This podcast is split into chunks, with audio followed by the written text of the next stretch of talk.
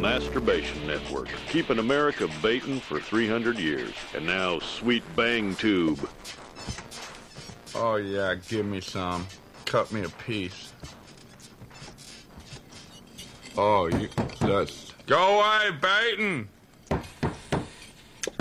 Damn it.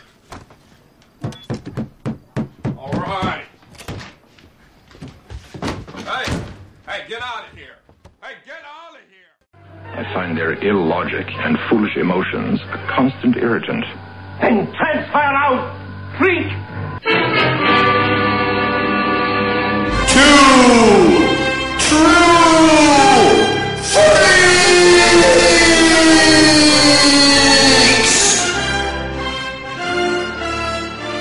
You belong in the circus, right next to the dog-faced boy. I have come here to chew bubblegum and kick ass. And I'm all out of bubblegum.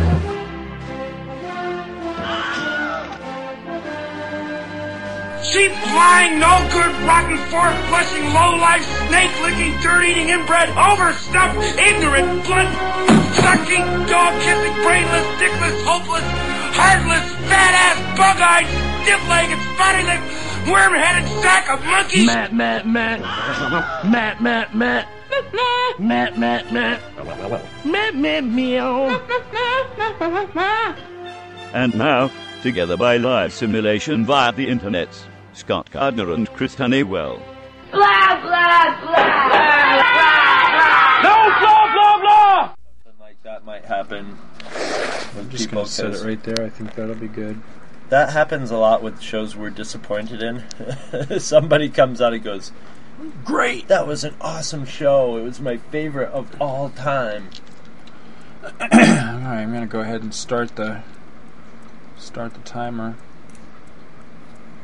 Hello and welcome to uh, this special sort of live version of Two True Freaks, where we're actually both in the same room at the same time. We are in the in the Scott Cave. Yeah, uh, you know, it's funny if we both were in the Chris Cave, we wouldn't be able to fit two people in that room. But Scott Cave is is a lot neater than the Chris Cave. Let me tell you. But this is pretty exciting. We're doing the first podcast in the same room. We're just instead of doing it over Skype, you might notice a little sa- difference in the sound. I don't want to say quality, but in the in the sound of it because we're we're recording on just a little MP3 recorder in the middle of the room. Easy as pie. No hacking together anything. No Skype fucking up while we're talking. Um, I'm just Yeah, gonna is- I'm gonna start talking, and from time to time, but yeah, yeah. just do that so that No, what you have to do is you got to be talking along and just pick up where you left off, just to simulate that that crappy Skype sound. we need to get stuck in one of those loops where you say the same thing over and over. Yeah, again. you sound like Max Headroom. But anyway, hey, it's my first trip to Georgia. First time hanging out with Scott, except for a 15 minute uh, stop at um, Arby's in Rochester once, and well, we might as well just call it 20 years, It's just been- to yeah, be just about. just to round it off, just to make it an easy, nice round number. And as all of you probably know by now, I came here down here for uh, Dragon Con, which is over now. So this is sort of our our wrap up of Dragon Con and uh, our view of it. And um, one thing I'll say that I definitely know I speak for Scott in is if you're listening to us and you've never been to Dragon Con, you should go. Oh yeah, It was Totally. fun. Totally. Um, and when I say fun, I mean a fucking riot. It was overwhelming and incredible. And now that I've been doing a little like research on it and seeing like a little CNN, are it's the biggest con ever. It's just the biggest con, and they said thirty thousand people were there this year, and obviously there were more than that. Oh yeah. Well, the, what was it? The, it was either CNN. It had to be the local news because I haven't seen the CNN story yet. So it was actually the local uh, Channel 11 news out of Atlanta had a story where it said that there was you know that they set a record this year. So. It was record attendance. So even with the economy and everything the way it is, I mean, still, you know, they, they blew attendance records away. So it was pretty awesome. But uh, Actually, you, you touched on something saying that that I- I, should do right out of the gate. That's actually not in our show notes, which is throw some thank yous out there. Which uh, Oh yeah, I, I, don't want to leave anybody out, so I, I'm. This is totally off the top of my head, and I apologize if I miss anybody. But right off the top of the head, the the, the people I want to thank the most for this Dragon Con experience um, would probably be right off the bat. Eric Peterson really got the ball rolling with with getting Yeah. us motivated and getting us really wanting to go and, and all that. and Todd Grady. Todd they sort Grady. of come as a pair. Yeah, absolutely. Those guys, you know, not only did they It's put us fault. up, you know, they gave us a place to stay and everything, but I mean, they were just fucking great to hang around with. Yeah. You know, they Fuck you, Eric Peterson. Fuck you. We'll mean, go they- into that more later, but there's going to be T-shirts of that one. I mean, because I know that for for me personally, a lot of the the con was spent kind of being the tag along little brother because I was just so fucking overwhelmed and lost. But they were awesome. I mean, they never made me feel like. Jesus, you know, we're tired of you being around or whatever. It's, you know, Well, I think they're both pretty good actors. You know, Also, uh, Adam Tebow, uh, who goes by Earlobe of Agamotto on the forum, fucking great guy. And you know, he, he let me come to his place Thursday night. You know, I spent the night. We we went and got our tickets on the early registration Thursday night, and I slept over. And uh, you know, he had a whole room, or I mean, a whole house full of people by the time we left. You know, Friday morning to go to the con. Caught a ride with him. You know, he helped me get through the MARTA and everything. Because I've only been on Atlanta MARTA just a couple of times, so I would have been lost by myself.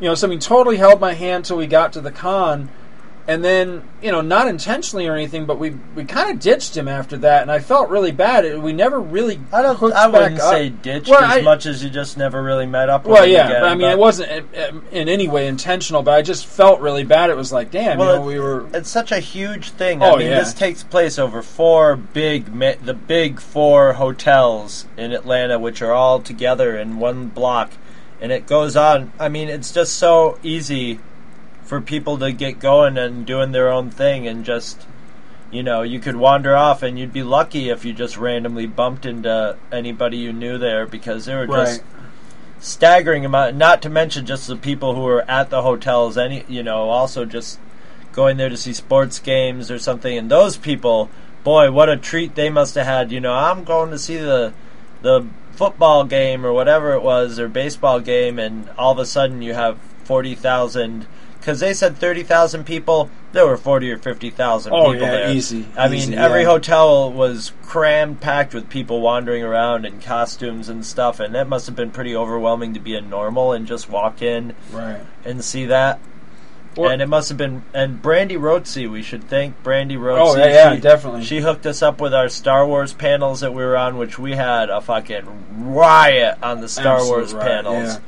Um, Well, I, another one uh, for me is uh, is definitely for uh, for Comic Geek Speak, the CGS guys. I mean, if it wasn't for for discovering that show and listening to that show and and really taking their advice to heart to, to embrace your your geek, you know, your inner geek and let your freak flag fly and all that sort of shit. I never would have gone to something like this. You know, I've I've been such a closet geek now for so many years, but they really kind of brought me out of that shell, if you know what I mean. So I, I definitely, you know, definite acknowledgement to those guys. I really appreciate that.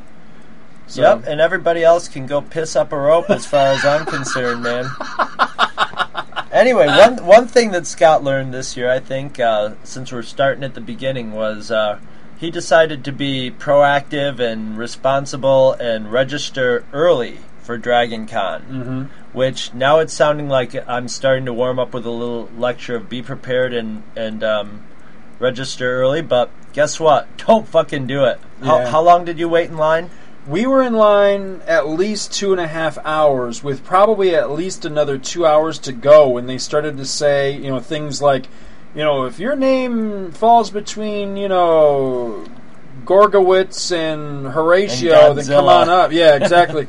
so you know, we would have we would have waited a hell of a lot longer if they hadn't started doing that. That was on Thursday night. We got there. I want to say, f- shit, four-ish, I think, something. I forget now, but we were there a long fucking time.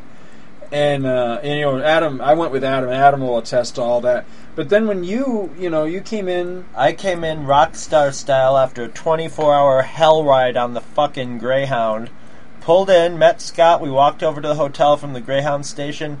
Got in line, and what? Maybe 10 minutes. I Yeah. had my I had my pass, you know, and that was on the first day. So I, you And know, I knew Scott. I was watching Scott, and he was like, "Oh Jesus Christ, here I go again. I'm gonna have to go wait in this line again." And he was being a good sport about it because you know we hadn't seen each other in a while. But I was kind of feeling bad that he was gonna.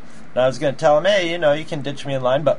We barely even we bar- you know we barely had time to strike up a conversation in line with one of the guys ahead of us, and next thing you know, there I had my pass and off I went. And and then when we went back, what day was that where I lost the badge and we had to go back? that was Saturday. Saturday, yeah. It was like Saturday afternoon. We were walking down the street headed to something. I can't remember what we were headed towards. We And were I- going over. Yeah, we were gonna go. We were. I think we were just gonna go check out the Hyatt because we hadn't been there Yeah. And or the uh, Sheraton, one of the, the, Sheraton. Two. One yeah, of it was the. Sheraton because we were walking down that street. That's Right. right. and Scott lost his his and and the actually the less said about that the best. Yeah. well, well, let's just say there was a angel of mercy that that really saved Scott's ass on that, and to that mystery. Um, Mystery troll, we say thank you, sir. Yeah, absolutely. You're a good, you're a good man. Yeah, Um, but yeah, I mean, we went when we went back there. My my there was no way. my big advice for for um, Dragon Con first time gr- Dragon Con goers is get a hotel in the major hotels. Spend Oh, yeah. spend the money to do it. It costs an arm and a leg, but it is worth it to have that base of operations and to be right in the middle of it and to have a nice place to you know shit shower and shave and relax when you have to relax. Um, it's just nice to do it, and then you can just walk out your door and and let me tell you, and and having a having a, your own room in the hotel is great because that's where the celebrities stay in. And we even had our own celebrity elevator moment where we were going back to our room, and who who's in the elevator with us? But Peter Mayhew. Chewbacca himself with his wife. He was uh, three sheets to the wind and feeling no pain. Happy he's you know he's a tall those really tall guys, just like Richard Kiel who we saw at his booth. Yeah. Those really big, tall, giant guys when they get older, their bodies just go to hell. Like Yep. Richard Kiel was in a little wheelchair thing, you know, Yeah, he was ro- looking roll rough. around thing. He was having trouble.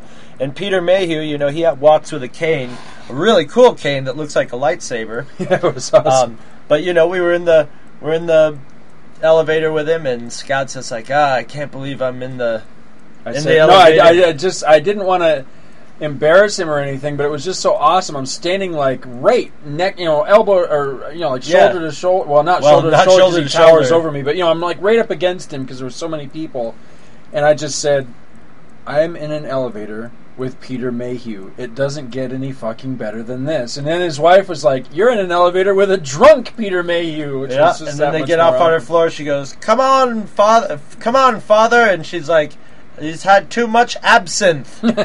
and for those of you who don't know absinthe, woo, he might have been wasted. We saw him the next day sitting in his booth Yep. with his head in his hands, just like, "Oh man, my." Yep.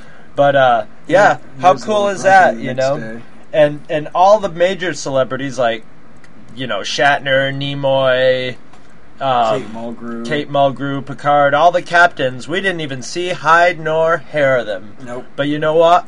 Who cares? I didn't care. The other the the people that we did see, you know, I think were more exciting to me because I, you know, whatever. William Shatner, whatever. Uh, you know, what's the best thing you- if you meet William Shatner? The best thing you're gonna, hey, Mr. Shatner, I admire your work. Why? Thank you very much. How, you how know, many of the ones that we met? We met like like for example like Gil Gerard, Charles I Fleischer. forgot Jimmy to write. Palmier. I Yeah, forgot to forgot write Charles- the one douche on there. Oh yeah, that's right. But of you know at least three different celebrities that we met, and the ones I can remember off the top of my head would be Gil Gerard, Charles Fleischer, who you know of course he was the voice of Roger Rabbit, and um, Jimmy Palmiotti. We got them all to say "motherfucker," which was Yeah. great. I mean, Roger Rabbit saying "motherfucker" was awesome. That was even he just said that on his own. On too. his We- own, we- yeah. we- they all said it on They their all own. said It's it a good thing. own. Palmiotti was a potty mouth. I like that. Oh, guy. that's right. We need to run down our list and Well, then come back to the, yeah, yeah. the one douche because everybody else was fucking was awesome. great. The Yeah. first celebrity I saw is from my favorite movie of all time, which isn't even a science fiction movie, which is One Flew of the Cuckoo's Nest, and that was Nurse Ratched herself, Louise, Louise Fletcher. Fletcher. You know, Oscar winning. She won an Oscar for that role. Wonderful any- actress. Still looking matronly. You know, she's looking kind of great. But yeah, is Louise Fletcher. I got my. I that was one. The one celebrity who was like, take my picture with her, please, because ah, I just love that movie, and that was.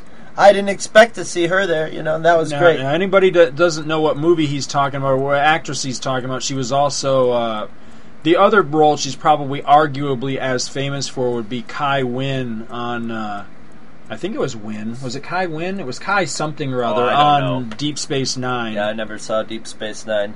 No, I would say Louise, Fle- like uh, Nurse Ratched. Yeah. you know. Yeah. But um, and another Oscar winner there was uh, Malcolm McDowell was there. Great.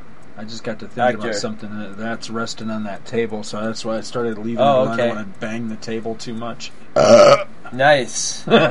Who else did we meet? We saw we saw John Connors, whatever the guy name was playing. Yeah, John I feel Connor bad. I the can't TV remember show. what the actor's name is. I want to say Thomas of a Dekker, ni- but I'm not sure that's right. Voice of a nine-year-old girl.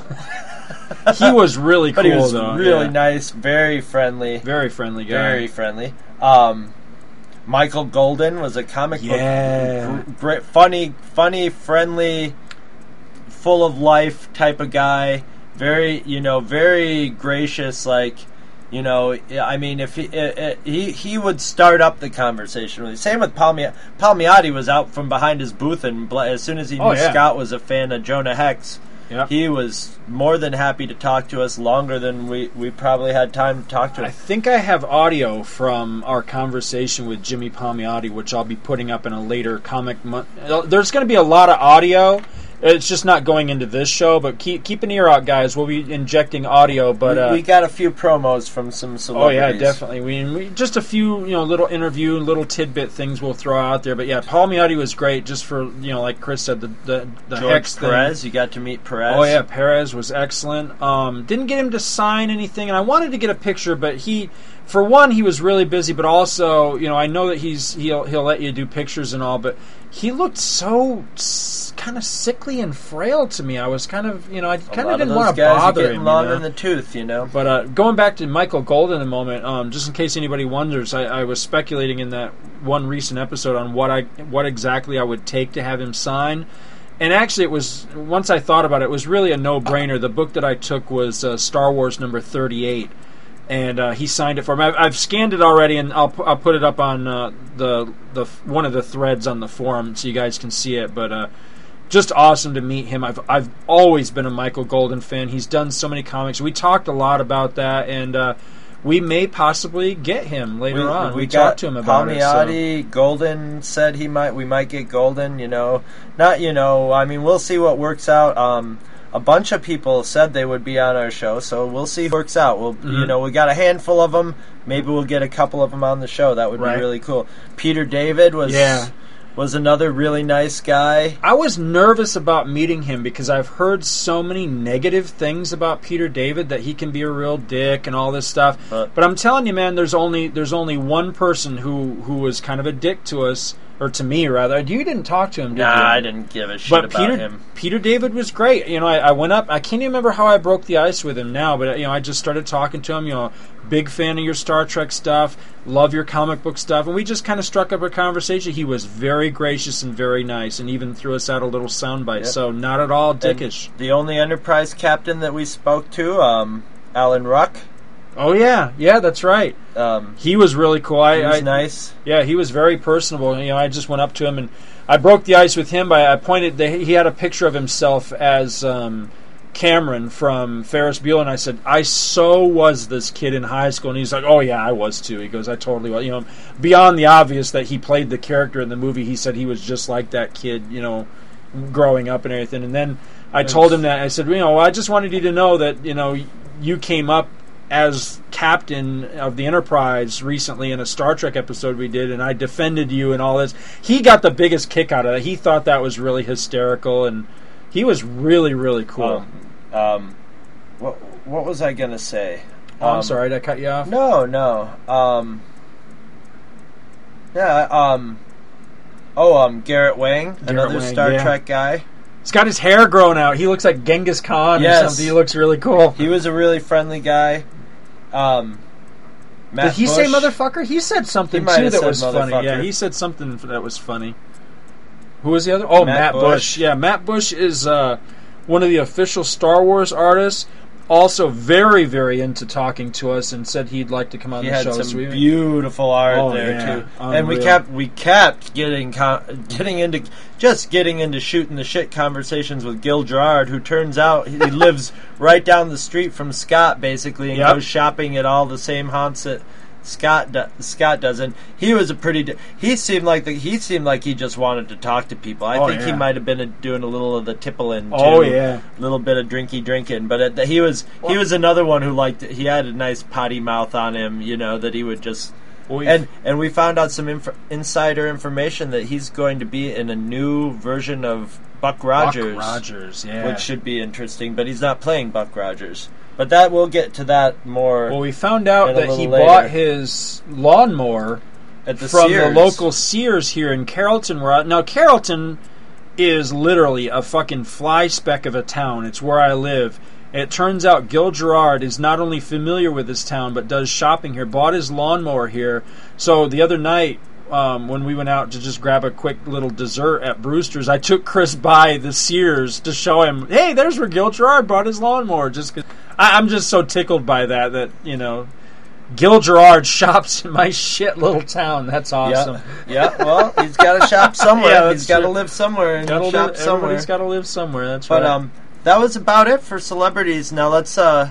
Oh, we although you missed, should- we missed uh, Yeah, but we'll, we'll Anthony Montgomery. Oh, that's right. He was one of the best. Yeah, yeah, he was. now he was a guy Scott brought up. Like I would like to interview this guy before he even knew he was going to be a Dragon Con. I remember you were Yeah. you were talking about that, and you're like, you know, that guy. I saw him on a DVD and an interview and a DVD extra, and he seemed like just a down to earth guy. And then while you were saying it, you were flipping through the pre Dragon Con, you know, of the guests who were going to be there, and you- son of a bitch, there he is. He's going to be there. And let me tell you, what a down to earth. That guy was a great guy. He was awesome. He was. He came leap when we wanted to take a picture with him. We're like, hey, we'll. He came leaping out over the table and was just very excited that you know we were paying attention to him, and you know just a great guy. You know he, He was really He really like summed up that you know he was just the opposite of the pretentious, tired. Maybe it's because he's younger and he hasn't done eight million cons or something. Well- but he was just he just said, you know, this is a, my job.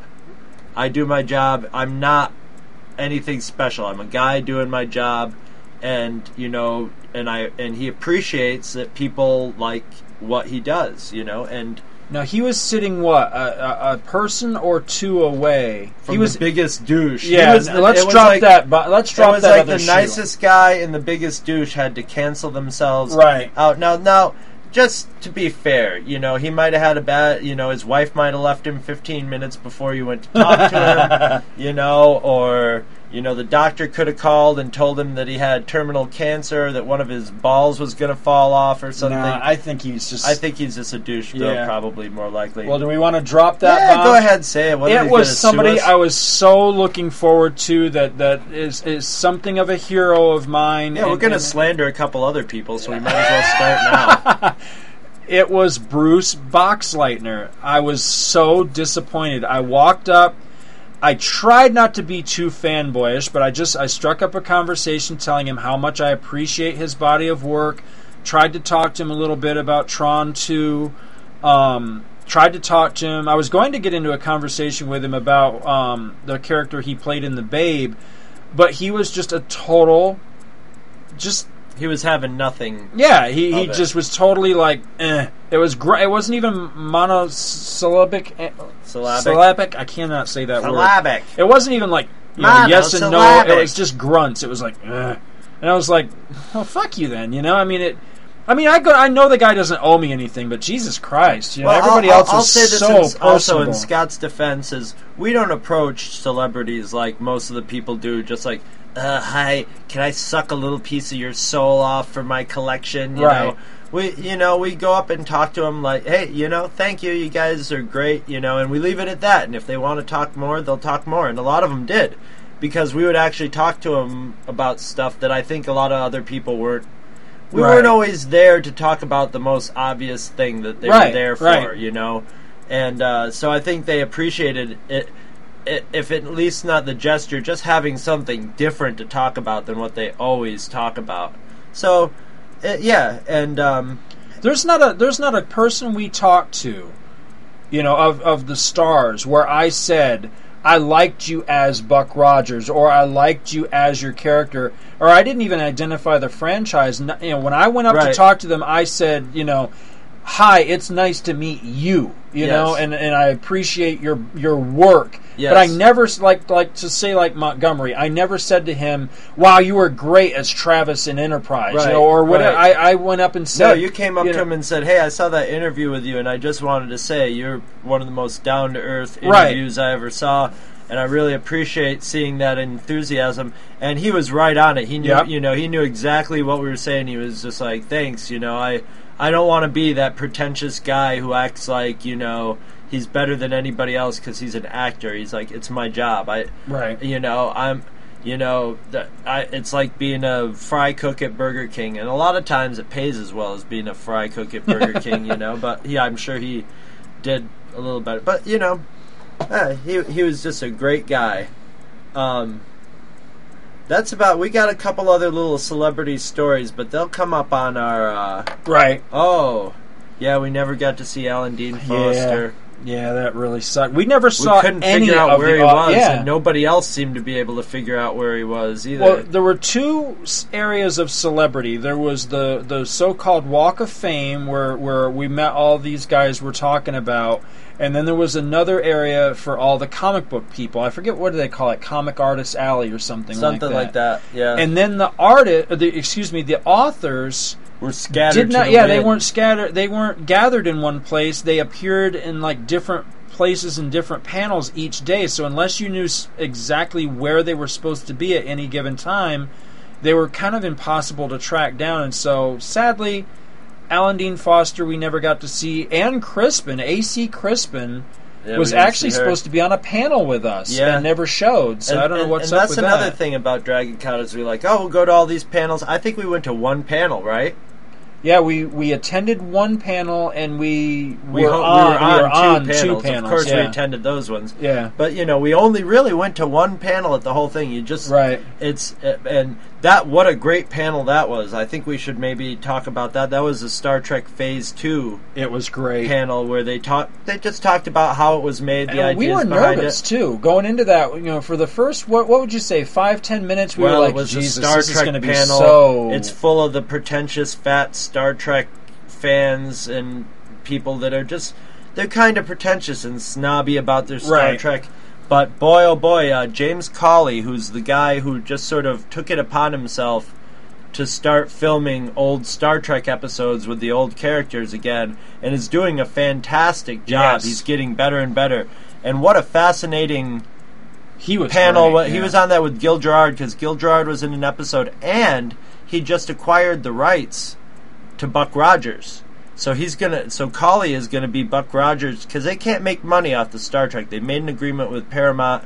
Yeah, we'll let you do it, but you can't make money off it. But they actually bought the rights to Buck Rogers, and they can produce those shows and sell them. Right. And um, and I imagine, and and he's not doing a remake of the Gil Gerard Buck Rogers. He's going back to the comic books. Right, yeah. And do it. You know, it starts out in 1918 in World War One with Buck Rogers being a pilot. So he's going true to true to the old comic book feel. So that should be really cool. And uh, Cawley, if if nobody's ever heard of him, is like an Elvis impersonator who what used to work as an intern on Next Generation and on a bunch of Star Trek shows. You know, as a an intern, so he probably wasn't paid, but he started collecting sets and spending all. He was a fanboy who collected sets and then started building exact reproductions and then started filming Star Trek on it and man, this guy, he knows his Star Trek and Yep. he loves his Star Trek and he gets it. He understands. When we were at the panel, we were like, I wonder if they're going to bring up the 2009 one. And Scott was like, I wonder what he thinks of it. And I said, Well, he might not like the 2009, but he was in it. He had a brief part in it, you know, an extra part probably, you know, Yeah. just in the background. I don't remember seeing him at all when I saw it. Well, you you specifically said I can recall you saying when I asked, I said, I wonder what he thinks about it, and you said something about, well, you know He what, won't be he's, able to say he's not going to say anything because He he's won't going to be allowed to knock it. But then, Not that he wouldn't allowed to be, but I don't think he'd want to make any Right, waves. right. And he'd say, "But boy, he uh, he really didn't pull any he said I love the actors. He didn't like the set, and he had major problems with the story. And that's about, he had major. He he said I have major problems with Spock and Uhura too, but he just left it at that. But he, I think he sort of caught himself going off on it a Right, little bit, yeah. and then and then and then geared it back. But boy, he and you'll hear Scott and I asked him a couple questions, and I asked him about his acting approach to playing Kirk because he plays Kirk on the on the show. Since he's doing all the work, I guess he he he put himself in the lead, and he's pretty good as Kirk. Oh, you yeah. know? he he pulls it off, but he's not like Shatner. And I asked him, how do you how do you because. I was expecting him to say like maybe like the Chris Pine thing where it's like, well, I'm gonna do my own Kirk, but he was just like William Shatner's a man. He brought that character to life Right. from a piece of paper. You know, that's that's it. He is Kirk, and and uh, and boy, I I really like to hear that. And he said so many things that you so and I just looked at each other and said, "Oh, we love this guy." yeah, this you know? guy, this guy, you know, thinks of Star Trek, the, the original Star Trek, the same because to him, that's the that is Star Trek. Well, Star Beyond Trek to him is what we had said a long time ago. Star Trek is the story of James T. Kirk, Yes. and he said the same exact Yes. thing. There may be Next Gen and DS9 and all these other shows, but ultimately, Star Trek in its purest form is the story of James T. Kirk. And when he said that, I was just like, "Oh my God, this guy is my." and we're new working hero, we're working so- him we're going to try and get him on a star trek monthly Yes. monday to talk about his favorite star trek episode which we won't tell you what it is Nope, nope, you cannot know. but uh, that was the only panel we attended now shall we tell Oh, wait a them minute. Uh, one other thing, though, Huh? is uh, Biblio Mike wanted to know. Now, I get the impression that uh, that Dragon Con is not exactly like, say, like San Diego, where there's going to be all this breaking news and these little Right. things and all that. But there was a piece.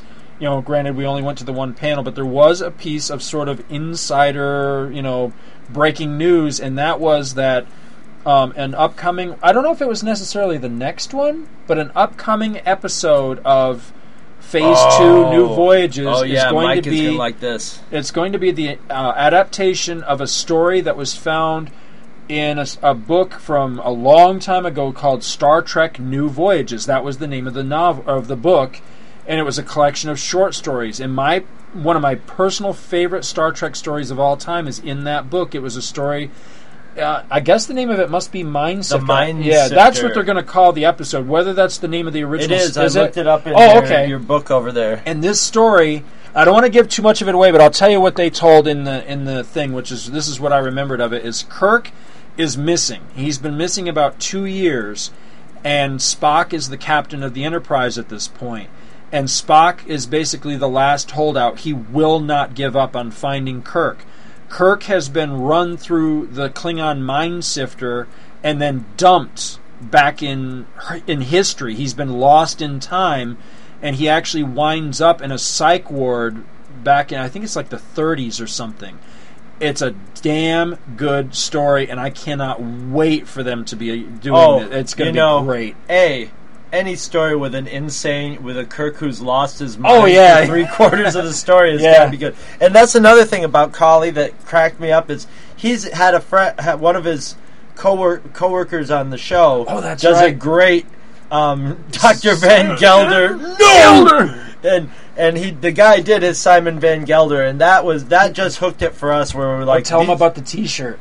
Oh yeah, he had a he had a Simon Van Gelder T-shirt with all the just fucked up, strained faces that Van Gelder made. It. So you know, and if you listen to our show regularly, you hear us all no, no. So I mean, match made in hell right there. Oh, yeah. So if we get this guy on the show, it's going to be fun. So What, you know, should we talk about the the panels we were on? Oh yes, yes, yes, yes. Because we, uh, and and you will hear those because Yes. we did vi- we videotaped them. I'll probably put them up on YouTube, and I'll probably bleed the audio out, and we'll put them on as a, as shows. Yep. We we did a um, panel on Star Wars Clone Wars, and we did or yeah Star, Star Wars, Wars The Clone, Clone Wars, Wars, uh-huh. and we did a panel on Star Wars adult themes. adult That was a nighttime- Star Wars. Yeah, that was an adults only panel. No, what was it? Nobody under eighteen. 18 was allowed at that panel, so that was just fertile stomping ground for the two true freaks. but let's let's start with our first panel, which was about Clone Wars. It had a um, great, you know, we did the panel and. Le- Let's just say I don't want to say they were badly organized, but they weren't very. The panels weren't very. We Oh, showed fuck up no, for they it. threw us into the There were deep end, people who were who were there who uh, you know our quote unquote moderator for the first panel was let, didn't know what was going on and hey we just sat down and Scott and I basically ran the ran the Oh, yeah, show for yeah, the first one the, the girl who set it up she wasn't there so we found our way into the room and just generally I, it was a very we, we ran two unusual panels where it wasn't just us talking it was basically just sort of a talking back- rapport, yeah. a rapport with the audience, back and forth with the audience, and and the first panel was great because there were little. It was, this was the moment that made me feel really like good. Was there were some little kids in the in in the uh, you know you have uh, we started talking about Clone Wars, and I figure if we're on the Clone Wars panel. That's because we're fans of Clone Wars, you know? Right, right. And immediately the audience just starts going, "Well, I have a problem with, and there's a problem with this, and then the blah blah blah," and you know, it's the big smelly fat fucking comic f- guy stereotype, Star Trek guy stereo, Star Wars nerd stereotypes of, but and that's how it first started off on this negative thing. And then Scott points to a little kid and goes, "You, what's what's your question?" And the kid goes, "In episode blah blah blah."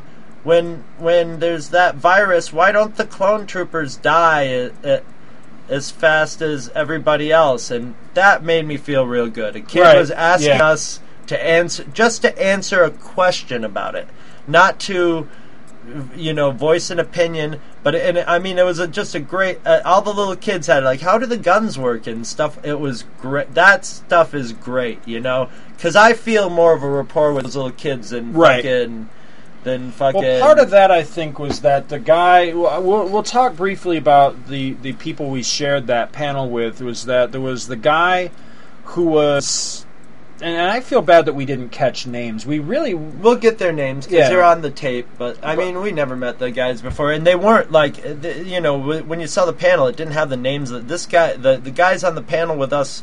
Had just sort of showed up at the con and they met Brandy Rotzi and she said, "Hey, you want to be on this panel?" Boom, and then they were on it. Right. They, they they knew less ab- about what was going on than we did, you know, basically. But we had this one guy who sat there, and it all started with me. I was talking about like how I had heard.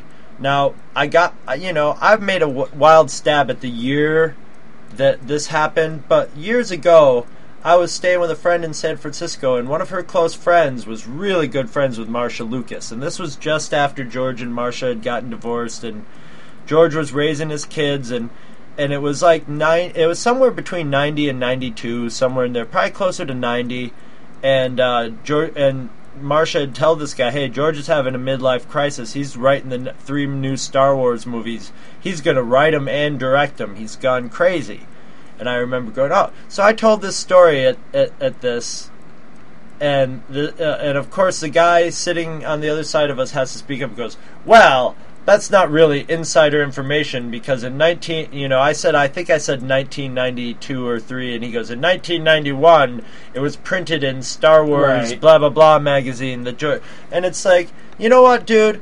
Go fuck yourself, man. See, that's the thing I was going to say is that if we'd have been at the nighttime panel with that, I know that you totally would have told that guy. I want it. Well, off. you know, I mean, I I understand. I like having someone like that, a sort of asshole on there, because it puts a friction in there, right? And that makes a panel interesting. And you know, everybody's entitled to their opinion. asshole. But he was But, a um, dick about it. He but he was, was. just the the the standard. You know, I know all this information. He was just looking at us like we were the two biggest goofballs in the world because we were having fun.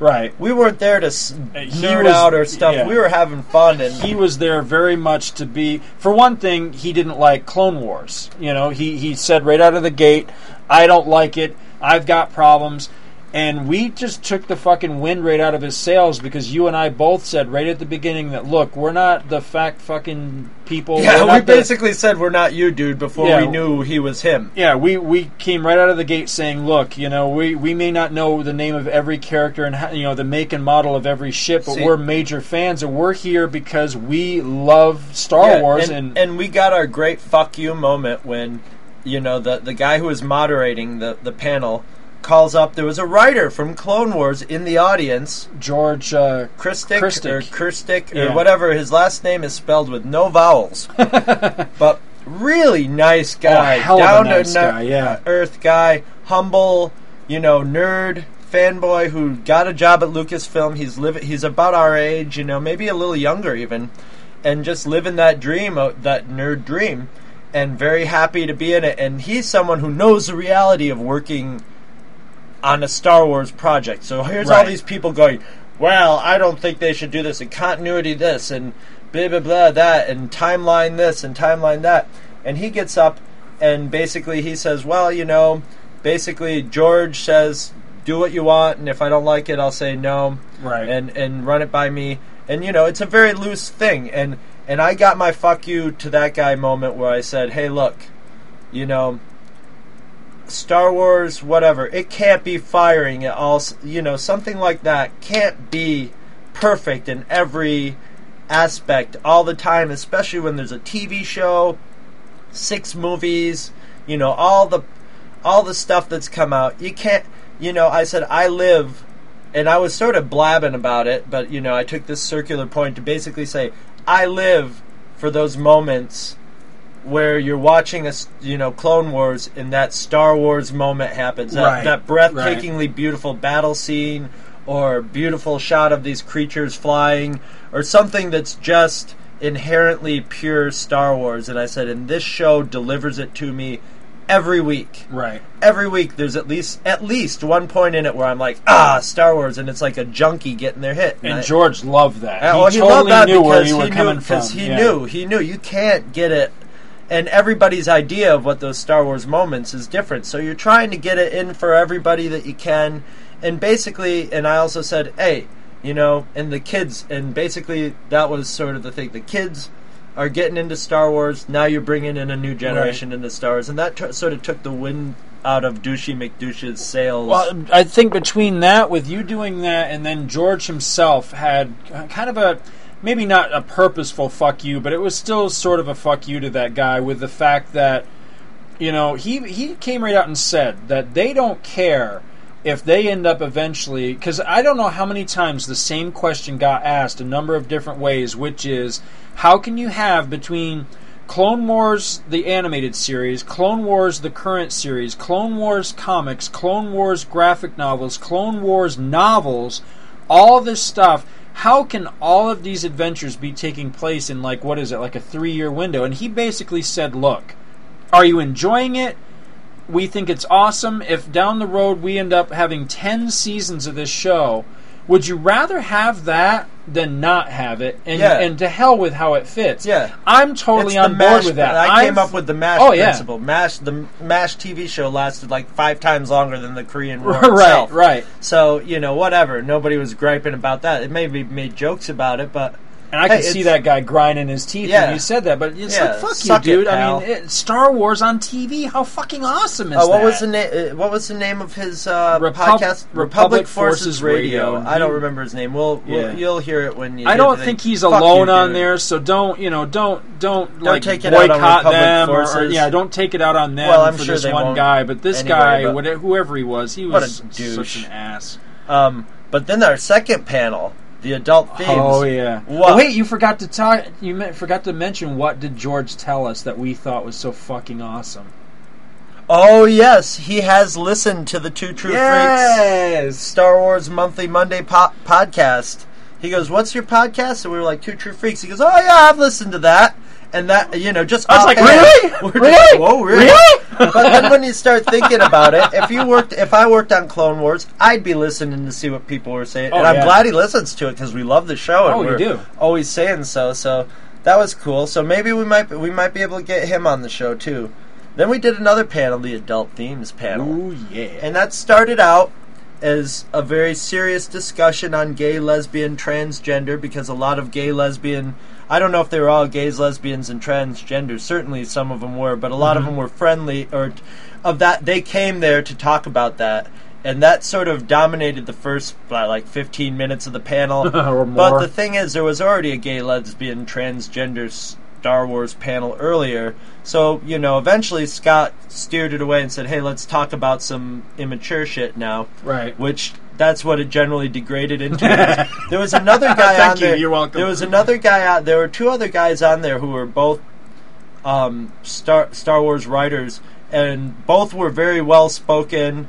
And and Scott and I Scott and I actually had to run this panel because there wasn't even a moderator. Nope. We got there and it was like, okay, it's time to start. We'll get, There let's was get nobody going. there. nobody there to run Packed it. The house, packed house, yeah, of packed people. house, but no moderator. We, we, we yeah, we had to do it all And uh, ourselves. boy, you know, I don't want to give away too much of that one because it was a lively one. But let's. I'll just say it all. The the, I, the as Eric Peterson said, the takeaway theme for that one was wampagism, and we'll we'll let you listen to the show to figure out how it got to that point. But it was a lively, lively conversation. Rude, and it was great hearing people. Um, what I liked is um, we had you know we had Scott and I on one side. We had these two writers on the other side. One was a sort of older hippie sort of looking guy. The other was like a younger. Um, I, I he kept he, I think he mentioned like three times that he was gay. So he was all over the gay, lesbian, transgender. But he wasn't giving the people in the the people in the audience were like, why isn't there any gay stuff in Star Wars? And he basically said, hey, you know, I don't mind it showing up there, but if it shows up there, it has to show up there naturally. If you try and force it in, it's just going to be stupid and it's going to be pointless. And, you know, which I, I don't think they were liking that coming from him. You know, coming from Scott and I as two straight guys, they could roll their eyes and go, Right. okay, but, you know, and he's an actual writer, too.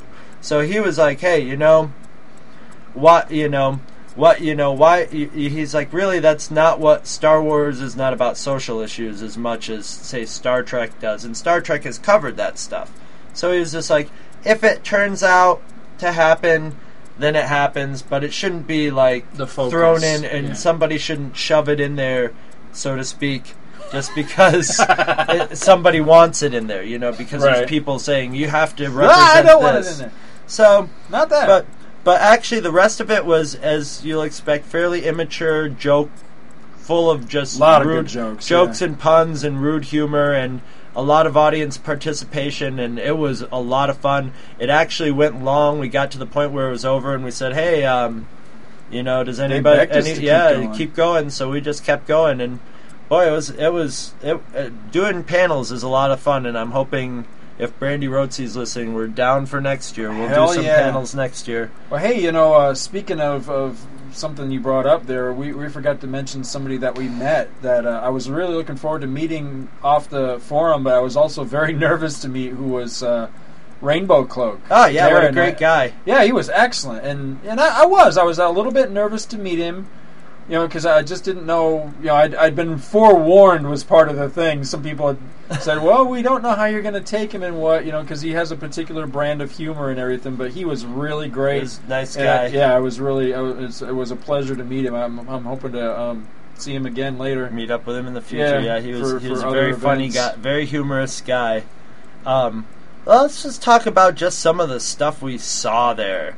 Man, costume. That's the big thing. Is everybody Oh, running around in their costumes, half naked women out the wazoo. A lot of girls if you like pasties. looking at, if you like looking at ladies, there was a little cheesecake for the ladies too. There was some Conan the Barbarians and Chippendales looking Chippendales, yeah. looking guys, but for the most part, boy, the the guys or the ladies who like the ladies get a real treat at Dragon Con because I don't know when cheesecake and sexuality got mixed with nerd conventions, but whoever thought of that is a fucking, Fucking genius. yeah. Because boy, it brings you know the.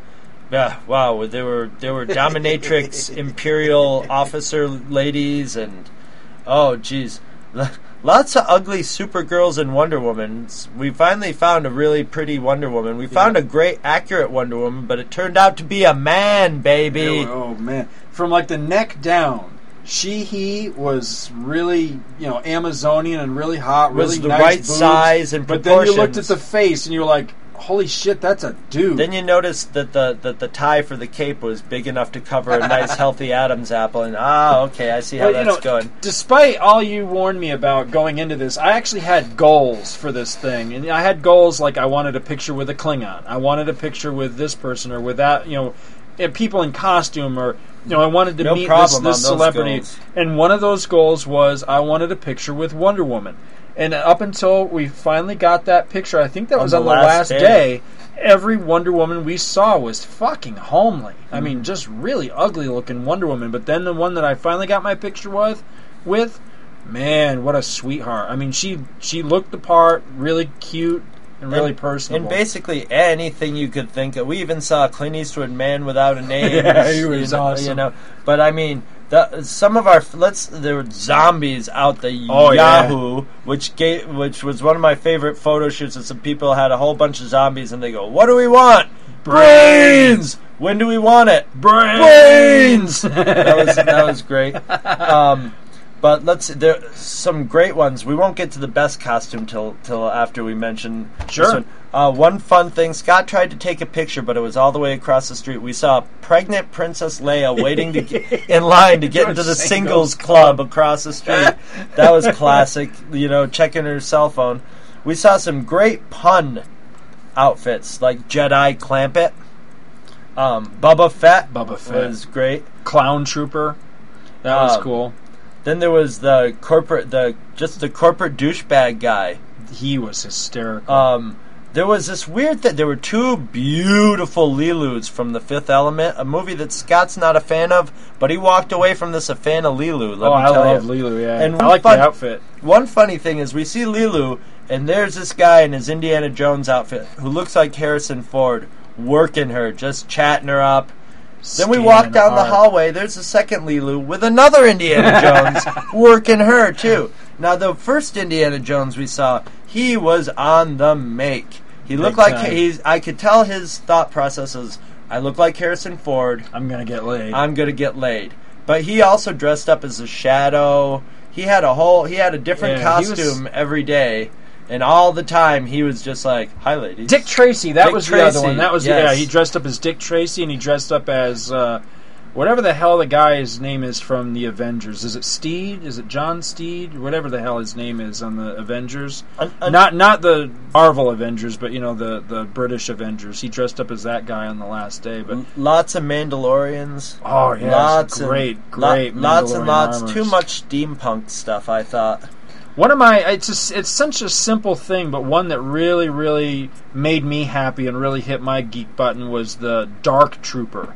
I think we only ever saw one. Yeah. But I don't know that they're even canon. I remember the Dark Troopers from you remember the Russ Manning s- strip that ran in Yeah. the local paper Yeah. when they went to that Las Vegas planet, the Yeah. troopers that were after them in that were dark troopers and this there's this one guy that was dressed as a dark trooper and I was just like that's fucking awesome. Can I get my you know my picture with you? And he was like, "Hell yeah, sure, whatever." And once again, in true awesome do-it-yourself fashion, the best costume we saw was fashioned out of probably a wheelchair and a cardboard box, and an old crappy Star Trek shirt, And a blinky light. and a blinky light, and it was Christopher Pike.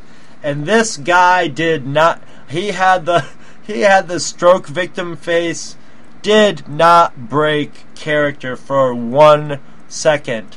Was just like was just sitting there all by himself, just rolling around with that look, with that Christopher Pike look on his face, even more horrifying than the actual Yeah. Christopher Pike, and beeping yes and no. And I actually What? asked him how much wood can a woodchuck chuck. If a woodchuck could chuck wood, his answer no. And I asked him. I asked him. Didn't even break a smile. Well, that's when we realized that he actually was really wired up and everything. Because I walked up to him and I said, "Oh, this is fucking great," and he never responded. I said, "Can I get my picture with you?" And you see, you see the light blink, and he goes, beep. And I was like, that's fucking great. and and couldn't get him to break character. I was very proud. Later, we were recording, and a zombie princess Leia came up, and she was just in character. We couldn't get her out of character, so I looked at her and I just go, "Is this what happens when you make out with your brother?" Bam, got her. Straight out of character. Two She- seconds later, she just you could see her go, and she was done. Yes, Yep. victory, victory. Um, uh, just once again, as we're we're sort of we're sort of getting to the end of this hour, I'd just like to say, fuck you, Eric Peterson. He's been there so many years. This guy, he just you know we're walking around with old Eric Peterson, dum de dum de dum. All of a sudden, he's talking to these two girls, and there's news cameras around him. Turns out they're the girl, in, and I figure, oh, these are some girls he knows, you know. He went up to them as if past. he knew them that's- all his life That's his approach. As he goes up to people as if he knew them all their lives and starts talking to them. It looks into all, and the people maybe I don't know if they assume. Oh, I, I guess I know this guy. I must have met him before. He talks like we, and you know, next thing you know, he's signing releases, and it was uh, from the two girls from Ghost Hunters, and so he's probably going to be on the DVD extra of Ghost Hunters. Girls, all those little gothy girls are just coming up to him left and right. I don't know if it's tall, the tall guy thing because he looks and sounds like Jim fucking Henson, or, or if it's his fucking pheromones or something. But it was pissing me off, man. It's the only single guy in this group of people at at uh, Dragon Con, and this guy's getting all the play. Really? Is that how it's gonna be? Fuck you, Eric Peterson. Fuck you. Jesus, I. Well, you Great you know, guy. we're Fuck almost you, at man. the end of this hour, and we never we never talked about you know that we have a specific name for this episode, and we had a particular battle. I guess you could call it a battle cry, but we never got into that at all. Do we want to talk about that? Which battle cry is that? Oh, Well, anytime someone came to the door of the hotel and knocked on the door, they would get the answer of "Go away, Baton," with it, which I I don't know where the hell did we start. I mean, I know where it comes from. Anybody who's seen Idiocracy, it comes from that movie. There's a point a part in the movie Well- where the cops come to the door and, and knock, and the guy's watching the masturbation channel, and he goes, "Go away, Baton." But how we came up with that in the room and, and Well, because it was all full of beautiful girls, so it's like, hey, you know, if and we put up a sign. You, you said we should put up a sign, "Go away, Baton." So we put it out, and every time someone knocked at the door, that was the answer they got. and uh, yeah, it became a running theme in the in, in the course of the show. Another running theme was inappropriate smoking characters. We got Oh, yeah. Jesus smoking a cigarette, Strawberry Shortcake smoking a cigarette, Rainbow. I got video of Rainbow Brite. Two smoke- different Rainbow two Brites. different Rainbow Brite smoking cigarettes. One of them drunk as hell and cursing like a sailor. Who else? We had like Dr. a Tourette syndrome. There's a smoking Doctor Manhattan. They just Oh, there was a bunch it of is, them. It is great. You know, you go outside in the smoking area and you could get all sorts of you know kitty characters who are setting bad example for the future generations. I love that sort of surreal shit. And if you like surreal shit, this place is just steeped. Oh yeah, steeped, steeped, steeped in it. It was amazing. Well, once again, yeah, yeah, it was just. It's an amazing thing. I'm definitely planning on going next year, making it a yearly sort of venture. You know, probably, uh, you know, if Eric and Todd are into it, probably, you know, doing the same sort of thing, hooking up with them, getting Right, a little right. running gag going with that. There was, And, uh, like you say though, there were so many moments that were completely surreal. I mean, probably the biggest ones for me were sitting in the front of those panels. I mean, being there in a fucking packed room, and people were there to in the, listen to in, us. like I in mean, the ghettos was of like in the bottom floor of the farthest off corner. We were like, well, it's our first panel. We just sort of bullshitted our way onto it. You know, I figured maybe we'd have five or ten people there, and it would be sort of our, you know, introduction to it. You know, sort of our first. But no, both panels packed full. The rooms packed full, standing room only, with people who were interested, who were into talking about it, and it was it was great. I really and rock wait to stars do it at the end of it too. You know, came up and were Came like, up and it talked to us because hey, that's well, you get on a panel, there you go. You Right. know, it's all that stuff is just like suspended in bullshit anyway. So you know, I totally didn't expect that. Because when it was over, I mean, we stood up like everybody We else. Like, we were to go, all yeah. right, well, let's get the fuck out of here and go do something. And we got mobbed for like what, like a half an hour of people time, wanting yeah. to, you know, press palms and get our names. And talk Star, and I was like, wow, this is fucking awesome. I mean, you know, for for just a moment, you got a little taste of what it must be like. Well, to, Scott, I've had a few Yeah. moments of that myself Oh, anyway, bullshit. just in my general career before this, but it was my first Star Wars celebrity moment, you know. I know you're new to it and you're excited, but you get used to it, and Oh, after a oh, while, you Jesus start looking at the little people as exactly what they are barnacles. Barnacles who just want to suck your time and energy away from you. what else? What else was surreal? Because there was uh, Just about fucking looking everything. up, looking up at that one portion. Now, you know, granted, we were we were surrounded by costumes the entire time, but one of them that blew me away was we were standing in, I think it was the Hyatt, and you look up at that upper level. It was like way up on the upper level, and it's like everybody up there was pretty much, you know, quote unquote normal people. Yeah, they were the normal people hanging out around at the, the more bar. expensive bar, you know, just the regular patrons of the hotel. And right smack in the middle of all these so-called normal people standing around at the bar is a fucking Tusken Raider leaning on the rail, you know, with a drink or whatever. And I was just like, "This How is he was so- drinking it, you know, I don't know, but Oh, it was awesome. but yeah, um, yeah, I can't wait. Let's see what other themes do we have. Uh, yeah, well, we might have some T-shirts made up. Some, Oh, some- yeah. but uh, if you go to if you go to I'd our do her if I had to. That was another one. Well, actually, they put "I'd do her if I had to," but the real phrase that I made was "I'd fuck her if I had to." so that's that's what the original author says. So that's what the T-shirt will say. And we may have some "Go Away Baitin" T-shirts made up by next year. um, yeah, it. It, um, I can't remember where I was going with that as far as as far as a wrap up goes, but. eh, yeah, I highly, highly, highly recommend. Oh, I know where I was going. Um, go to our go to our forum. There's a Dragon Con thread on there, and Eric Peterson is so has been so kind to have posted links to like 400 pictures that he took while he were there. Mo- a lot of them featuring Scott and I. A lot of them featuring a lot of the people we just talked about, and just lots of beautiful girls and beautiful costumes and we bizarre sights in the hotels and stuff. So if you really want to get an idea of what we were talking about and and see the pictures of what we just talked about, go up to he's he put up in the thread a couple links to it, and it's just it's really worth going to look at. And we'll we'll put some of our pictures on. We don't have as many as him. We'll have video coming. There's video coming from all of this, and Right. and you know, and you'll get to see a lot of the other stuff that we didn't even have time to talk about today. And uh, yeah, Yeah, we've got video and audio of uh, of the both of both the Star Wars panels that, that we were, you know, uh huh. that we were on, and then uh, And Eric Peterson selected also audio of the Star Wars or Star excuse Trek. me, Star Trek panel with And- James Cawley. and we recorded a, a drunken show that was a mixture of our show and the the um, alternate reality show with Eric Peterson and that that where we had four microphones with often four conversations going at once. It's going to be a pain in the ass for him to for Eric to uh, edit that one, but that we'll probably be posting that as a Two True Freaks and too. as an alternate reality show. So yeah, there's going to be plenty of media coming on this to back it up, but this is for the people who've just sort of been, you know, listening to us talk about going, and we'll put this right up, and now you know, and we'll see you there next year. And if we we don't, then we'll see fucking drunken Peter Mayhew, and we won't see your unlucky ass there.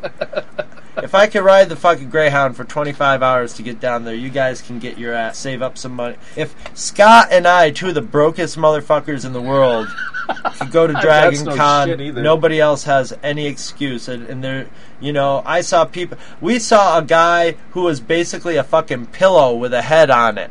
No arms, no legs. He was a pillow. he, he was a torso with a head. If he can get to fucking Dragon Con and work in the security office, you can get your fucking ass in Dragon Con too. So don't be lazy.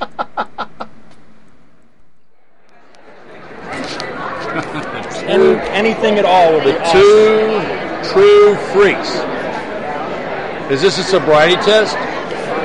The two true freaks? The two true freaks? We did that one. What kind of deviated show is this thing anyway?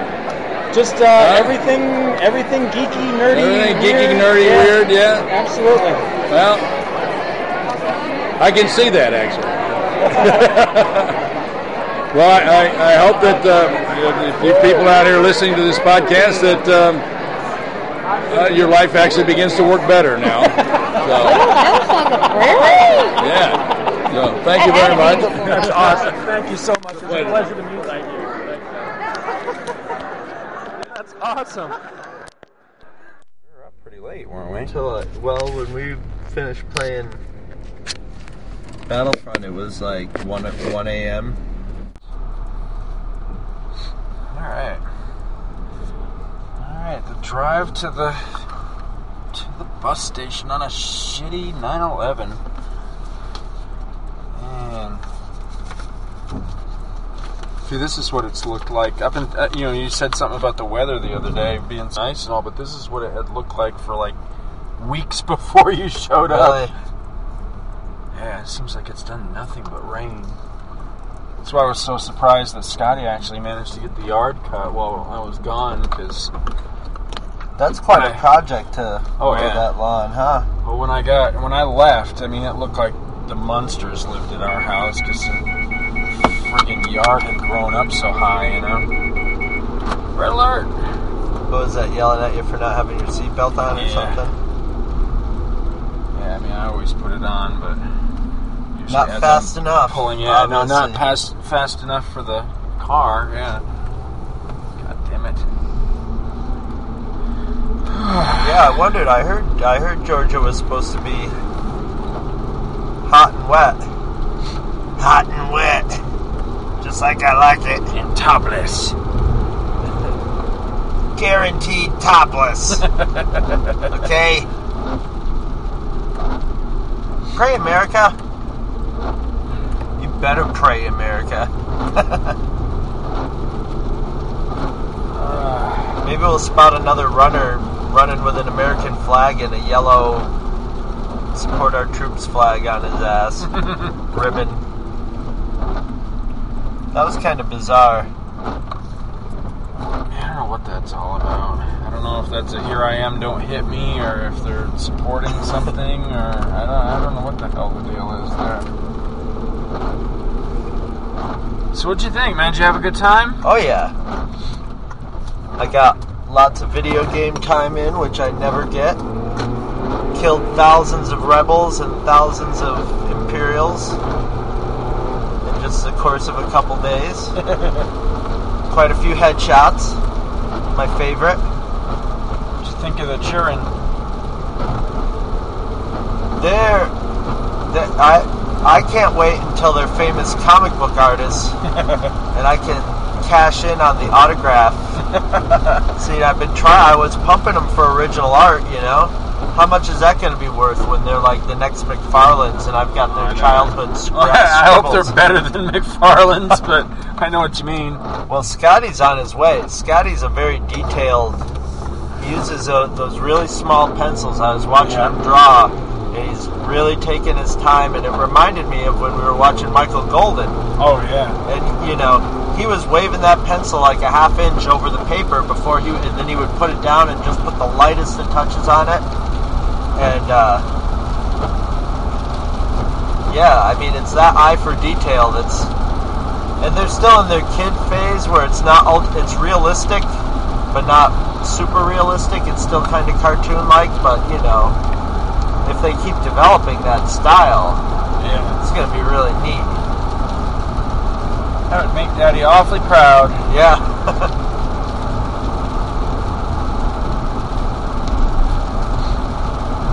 There's because we know what a good paying profession comic book Yeah, artist is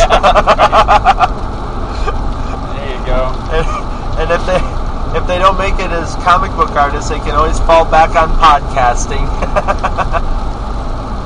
Daddy's so proud that you're a starving artist.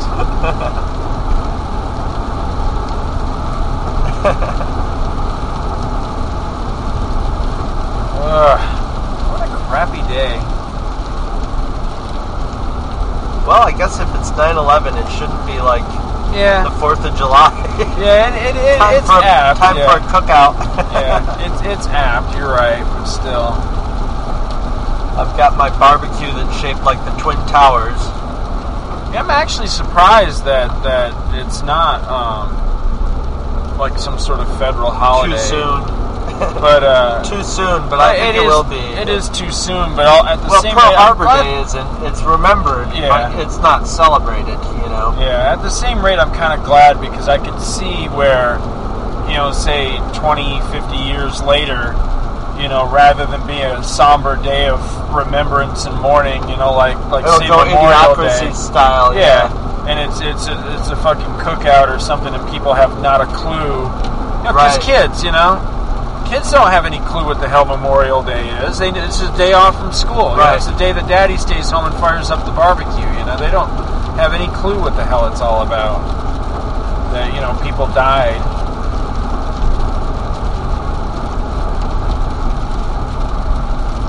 Gave their lives so that you can have a day off Yeah. from work. And your kids, your kids are actually too young to really remember. I mean, Scotty might vaguely remember 9/11. You Right. know?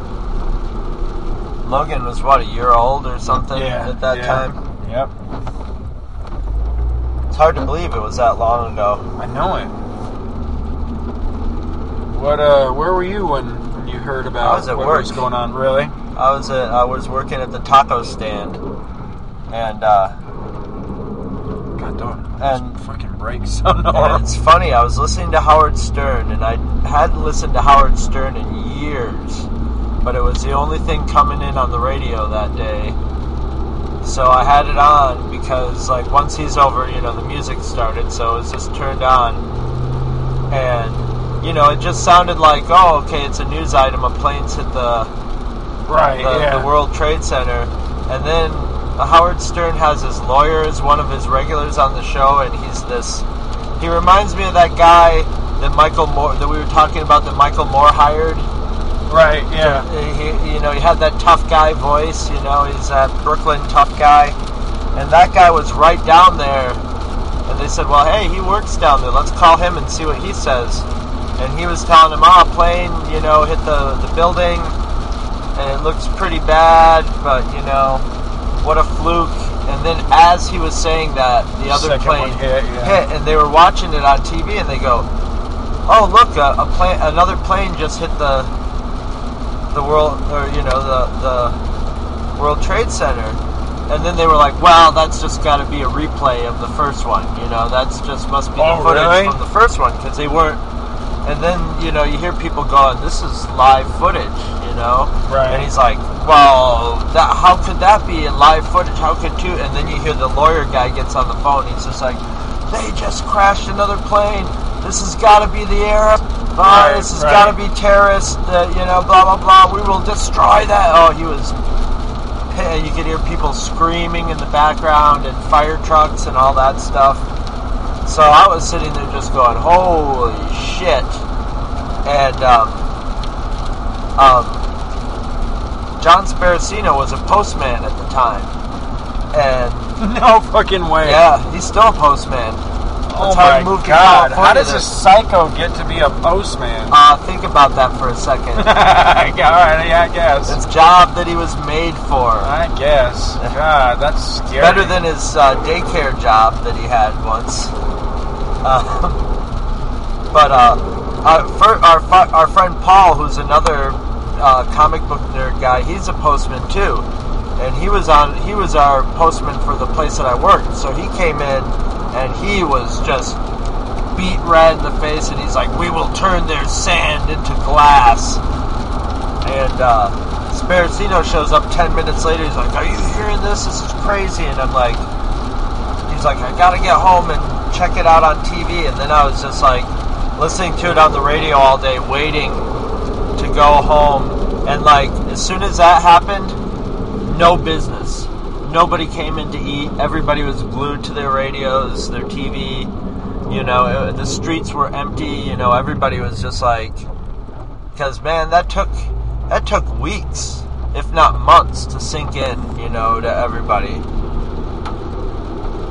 It was one of those. It was, I think, the first thing in our lifetime that was like literally put the whole country in a state of shock. Right. You know, traumatized. It was tra- traumatic for everybody who was there listening to it because it's just like, what's going to happen next? You know. You had no idea, and you know at that point, it's like you said, you can't believe it's here. It is eight years later, and nothing else has happened.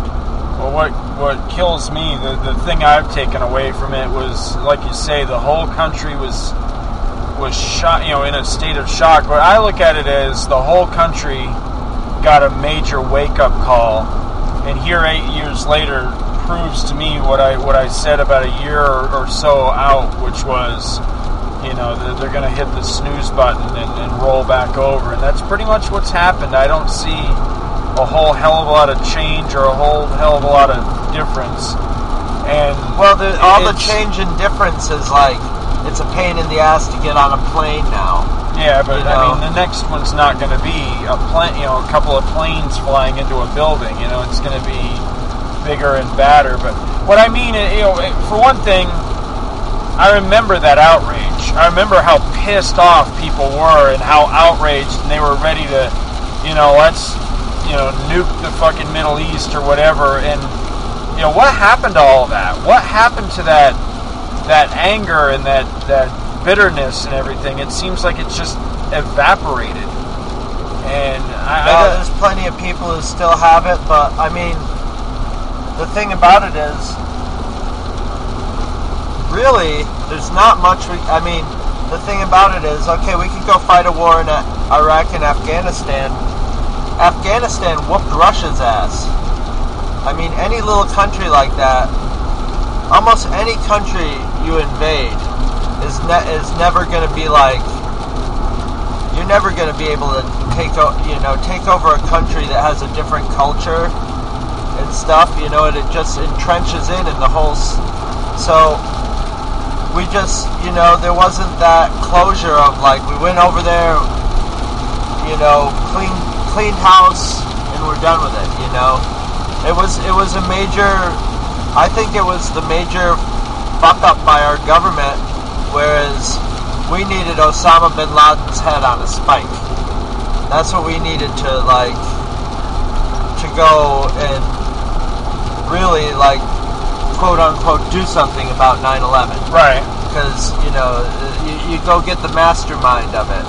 And i think the way we should have done it was illegally. We should have sent in the head hunt the bounty hunters. Right.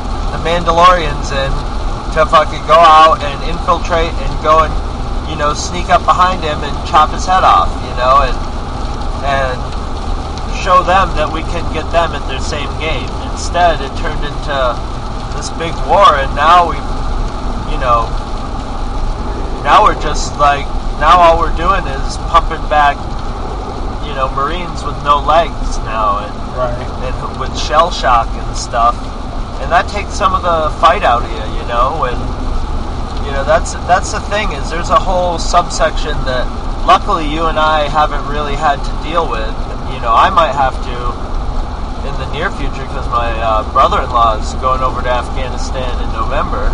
Oh, really? But yeah, um, yeah, he's he's at Fort Drum training right now, um, and he's got a bad job too. He's training the police force in Afghanistan, so he's got a he's got this super roadside bomb assignment. You know, he's you know his job is one of the tar- you know targets of terrorism over there. I'm sure you know. So you know, all, all through mostly the Midwest, you know, and down here in the South, you've got all these families now that were traumatized by 9/11, and now they got their their kids and their husbands and wives coming home as zombies. You know, either physically and or mentally screwed up, and that's going to take its toll. You know, that's you know that's all all a direct consequence of 9/11. You know, so we're still having you know the trauma to America is still happening. Right. You know, it's still happening. It's just not as explosive, so to speak, as as 9/11. You know, it's just a slow trickle of of, of deaths.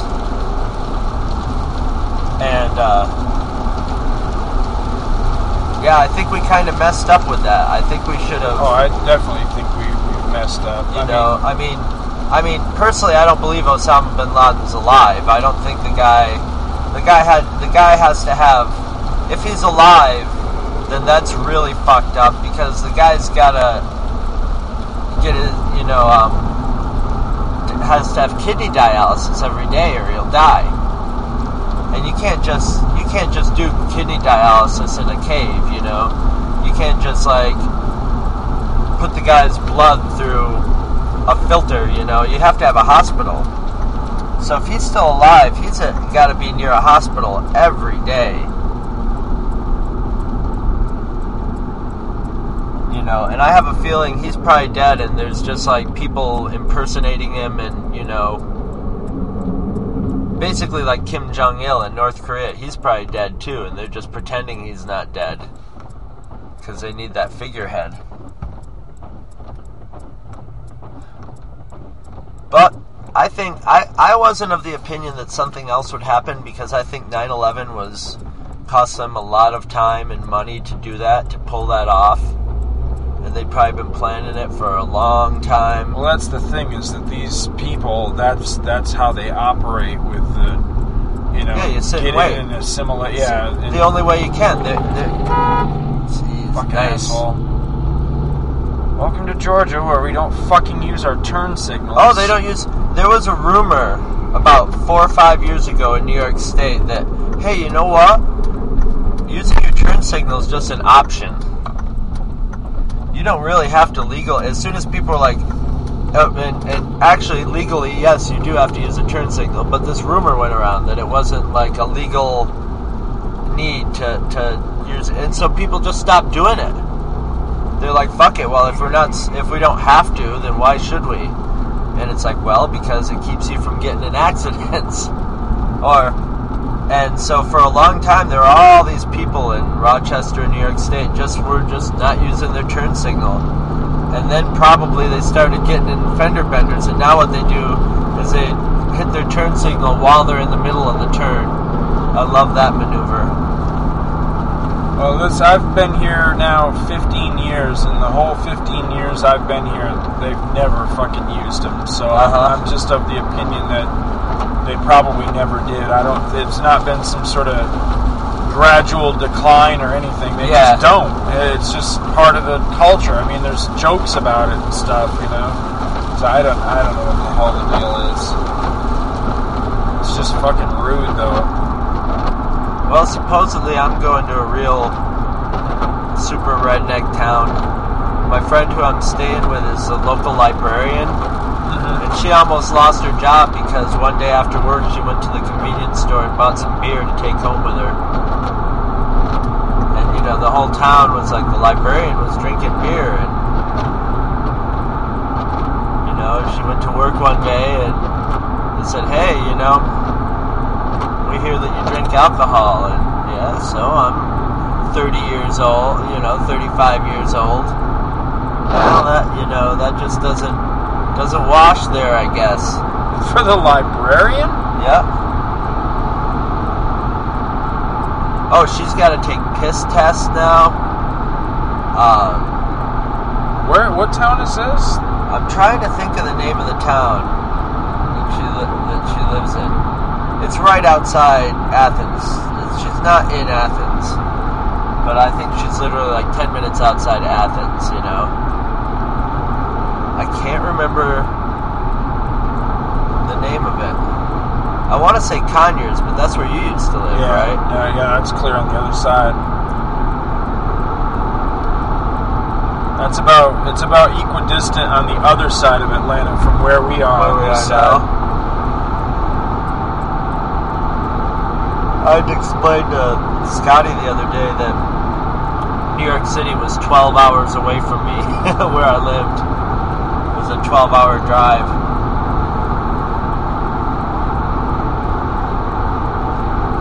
Because he said something about the Statue of Liberty, and I'm like, I don't see the Statue of Liberty.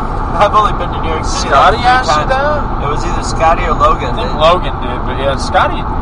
Well, they should both know better because they've both asked me that before about, you know, they'll see, you know, because you see New York on TV or in the movies, especially outside of New York State, and that's all people think of is, Yeah. you know, because that's all you ever see of it. Yeah. You know? Well, when I went when I went to the um, store yesterday, I bought my pack of cigarettes, a couple sodas, and a lighter, and it cost eight bucks. And I'm like, man, that costs less than a pack of cigarettes in New York. I'm, uh, I said to the clerk, I'm from New York State. This this is cheaper than buying just a pack on its own. He goes, I hear that Parliament cigarettes are twelve dollars a pack in New York, and I'm like, that's New York City. But see, you say that to people that, that you know, have, especially if they've never been to New York State, and they don't know what the hell you're talking about. Yeah, they don't. everything you ever see of New York on TV or in movies, you've got, you know, you've got the Statue of Liberty, the Empire State Building, used to have the World Trade Center, and then you might have Niagara Falls. I mean, look at like Superman 2. Yeah. You know, they go straight from New York City to Niagara Falls. So anybody outside that state thinks that's that's what That's there it. is. That's all there is. Yeah. And you don't see you know, you don't see shots of like where we grew up, you know, where it's fucking farmland. That's the thing. for- It ain't that different than Georgia. No, you it's not. Three, three quarters wilderness with you know, and instead of New York City, you got Atlanta. And when Right. you go into Atlanta, it's just as urban and and citified as any place else. Right. And um, then, I- then I- when you get outside of it, it's redneck, and there's vast redneck areas in New York State. Oh yeah. Vast. We know that. You know that. you Well, I was talking, you know, in, in class the other day, in English class, somehow or other, I don't know how the hell it came up, but it came up, you know, agriculture came up in the conversation and was, you know, saying something about, you know, how New York was a, you know, it's a top agricultural state. Yeah. And everybody was looking at me like, what the hell are you talking about? And I was like, look, goddammit, it's not all concrete and skyscrapers, all right? There's, you know, barely. Yeah. barely any of it, yeah. But yeah, people that have never been there or from outside there, they don't know. Well, when you live in New York State, like where I do, you think of New York City as almost its own state, Yeah, like it is, Washington D.C. You know, Yeah. and it is too. Yeah, when you It's start, its own world. I wish it was its own state because that's what makes everything so fucking expensive in New York State is you're paying for New York City. You know, There's advantages though too, you know, because one of the nice things with that is I found when when I still lived in New York that you never have to sweat for the most part anyway. You never have to sweat like like small um, traffic stuff, you know, like like say like parking tickets or minor, you know, uh, like traffic tickets or what. Because you remember we used to go to uh, to Syracuse all the time. Well, every time I would go to Syracuse, get a speeding ticket. no, I would I would get a parking ticket because there was that one parking garage that we'd always park in, a parking lot that we'd always park in, and I'd feed the meter when we first went in. But by the time we were done doing whatever the hell we wanted, you know, whatever we were doing, it was the end of the day and time to go home. I'd always have a fucking parking ticket on the car because the meter had expired. I threw that shit away. I never paid a goddamn one of them and never heard anything about it. And the thing was that you know they've got millions, literally millions of fucking people in New York City every day. Right. You know, getting tickets and speeding tickets and you know fender benders and all this other shit. There's you know Albany is so wrapped up in that shit that the basically the rest of the state pretty much gets a pass. They're so backed up on that shit, you know. I don't know if it's like that anymore. It was when I was there. The only thing I ever threw away that came back to haunt me was uh, we were driving back from um, Niagara Falls one time. It was, uh, this is when I was dating Denise, and I was driving her car, that little Geo thing that she had, and she had an expired. Uh, I guess it must have been the registration Uh huh. and I got stopped for speeding, and he gave me a pass on the speeding ticket, but then he ticketed uh, ticketed me for the expired registration. Well, not long after that, we broke up. I threw the fucking thing away. I mean, I never, you know, paid any of that shit. And years later, I ended up getting something in the mail written on, you know, literally it was crayon on like a piece of notepaper, written like a like a child had written it. you know, saying that you know, well, actually, what it was, they sent me the official thing, you know, for the ticket, you know, saying you need to pay this or we're going to suspend your license. And I mailed back like an official, you know, I, I think I typed it up and everything, you know, letter saying, look, this was not my vehicle, you know, I don't, I don't own this car. I was simply the driver, you know. And I got the thing back, and that was the thing that was on, cray- literally on crayon on a piece of notepaper, and it said, "You were driver, you pay ticket." That's what it's. And I was like, "Who the hell wrote this? A kid?" So I, I sent it back and paid it, but it wasn't. It wasn't horrible. It was, you know, more than I wanted to pay, but it was worth keeping my license. Right? But that was the only thing, and that was after, you know, God only knows how many fucking parking tickets in Syracuse Yeah. that I just threw out the friggin' window. I had speeding tickets that I'd get and just toss them out the fucking window. Was like, I, paying that shit. I, I had a friend in Rochester who ignored three parking tickets, and uh, he was a black guy, and he used to ride his bike to work in the suburbs. And he was riding his bike to lunch one day at, at work, and the cops pulled him over because it's a white suburb, and they said, "Well, you look like a sp- suspect we have in a robbery." yeah, and and this is my friend Mark, who doesn't look like a suspect of anything. You know, he's a total, you know, nerd. He's just a totally nerdy guy. He was on his Pee Wee Herman bike, you know. Schwinn. Yeah, yeah. And uh, so, you know, he's like, well, you know, I, you know, they, they you know, they determined he wasn't uh, uh, a thief, or that it wasn't the droid they were looking for. But then, that you know, since they had him in custody, they had to run his name. Now, at the same time, his name's Mark Martin. He was wearing a T-shirt that was the dri- race car driver Mark Martin that somebody had bought him. so when they said, "What's your name?" and he said Mark Martin, they're like, "Oh, wise guy," you know. He's just giving us a name off his shirt. But then they found out he really was Mark Martin.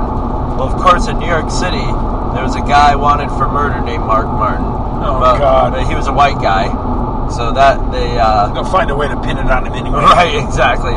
So, so they, but then you know when they ran his name, boom, those three traffic tickets came up.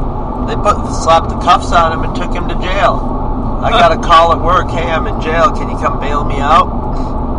Had to go bail him out of jail. Sounds like a Monty Python skit or something. Yeah. Well, officer, how do you know? How do you explain the fact that you know your suspect was a was a white guy, but you arrested a black guy? He's very clever. Yes, he's, he's he's tan. He's been tanning. He purposely changed race to avoid suspicion. Yeah, and, and you know the guy in New York City was ten years younger than him, and all that. You know. but you know. Okay, they're, they'll they'll get my uh, if next time my roommate gets pulled over, she's going to jail. I've tried to tell her, but she don't believe me. I hope the statute of limitations is up on all that shit after Yeah, I'm all sure it this is. time. I would like to think so. Because I'm pretty sure that I lived here when I got the thing from New York about the about that ticket with the registration. I'm pretty sure because I know it was years later, and I mean, you know, years uh, uh, two years later, as you know, as little as two years later, would put me here after I broke up with Denise. So ha- I had to have lived here when I got that. So they were threatening to suspend my Georgia license. So that shit haunted me here. You know? But I'm hoping all that's that's well gone away by now. But I know I had at least a couple of speeding tickets outstanding. And fuck, I have no idea how many parking tickets. I'm guessing a couple of dozen. I mean, because I'm serious. Every single time I would go to go to anywhere, really, not just Syracuse, but especially Syracuse, get a parking ticket. I just fling that sh- fucking shit out the window. Ah, fuck you. I wouldn't pay that shit. Okay, so when I get there, I'm going east. Right? Okay. Yeah, yeah you're headed east because you're headed towards east and then south. Right. I think you're going one exit south, South, right? yeah. Yeah, because we're headed east right now, so you, yeah, you have to be going east.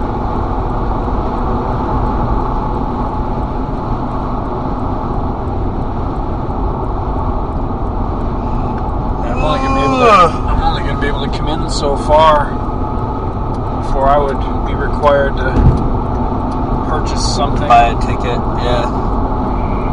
Boy, this fucking brake sounds terrible. I'm gonna have to get that addressed. That sounded like it was just grinding pure metal there a little while ago. I'm sure it's picking up on there. Yeah, I'll be like, God damn. Maybe one of our listeners. At least if you get anything of it, it'll get where you honk the horn and we're like, hey, asshole. Fucking asshole.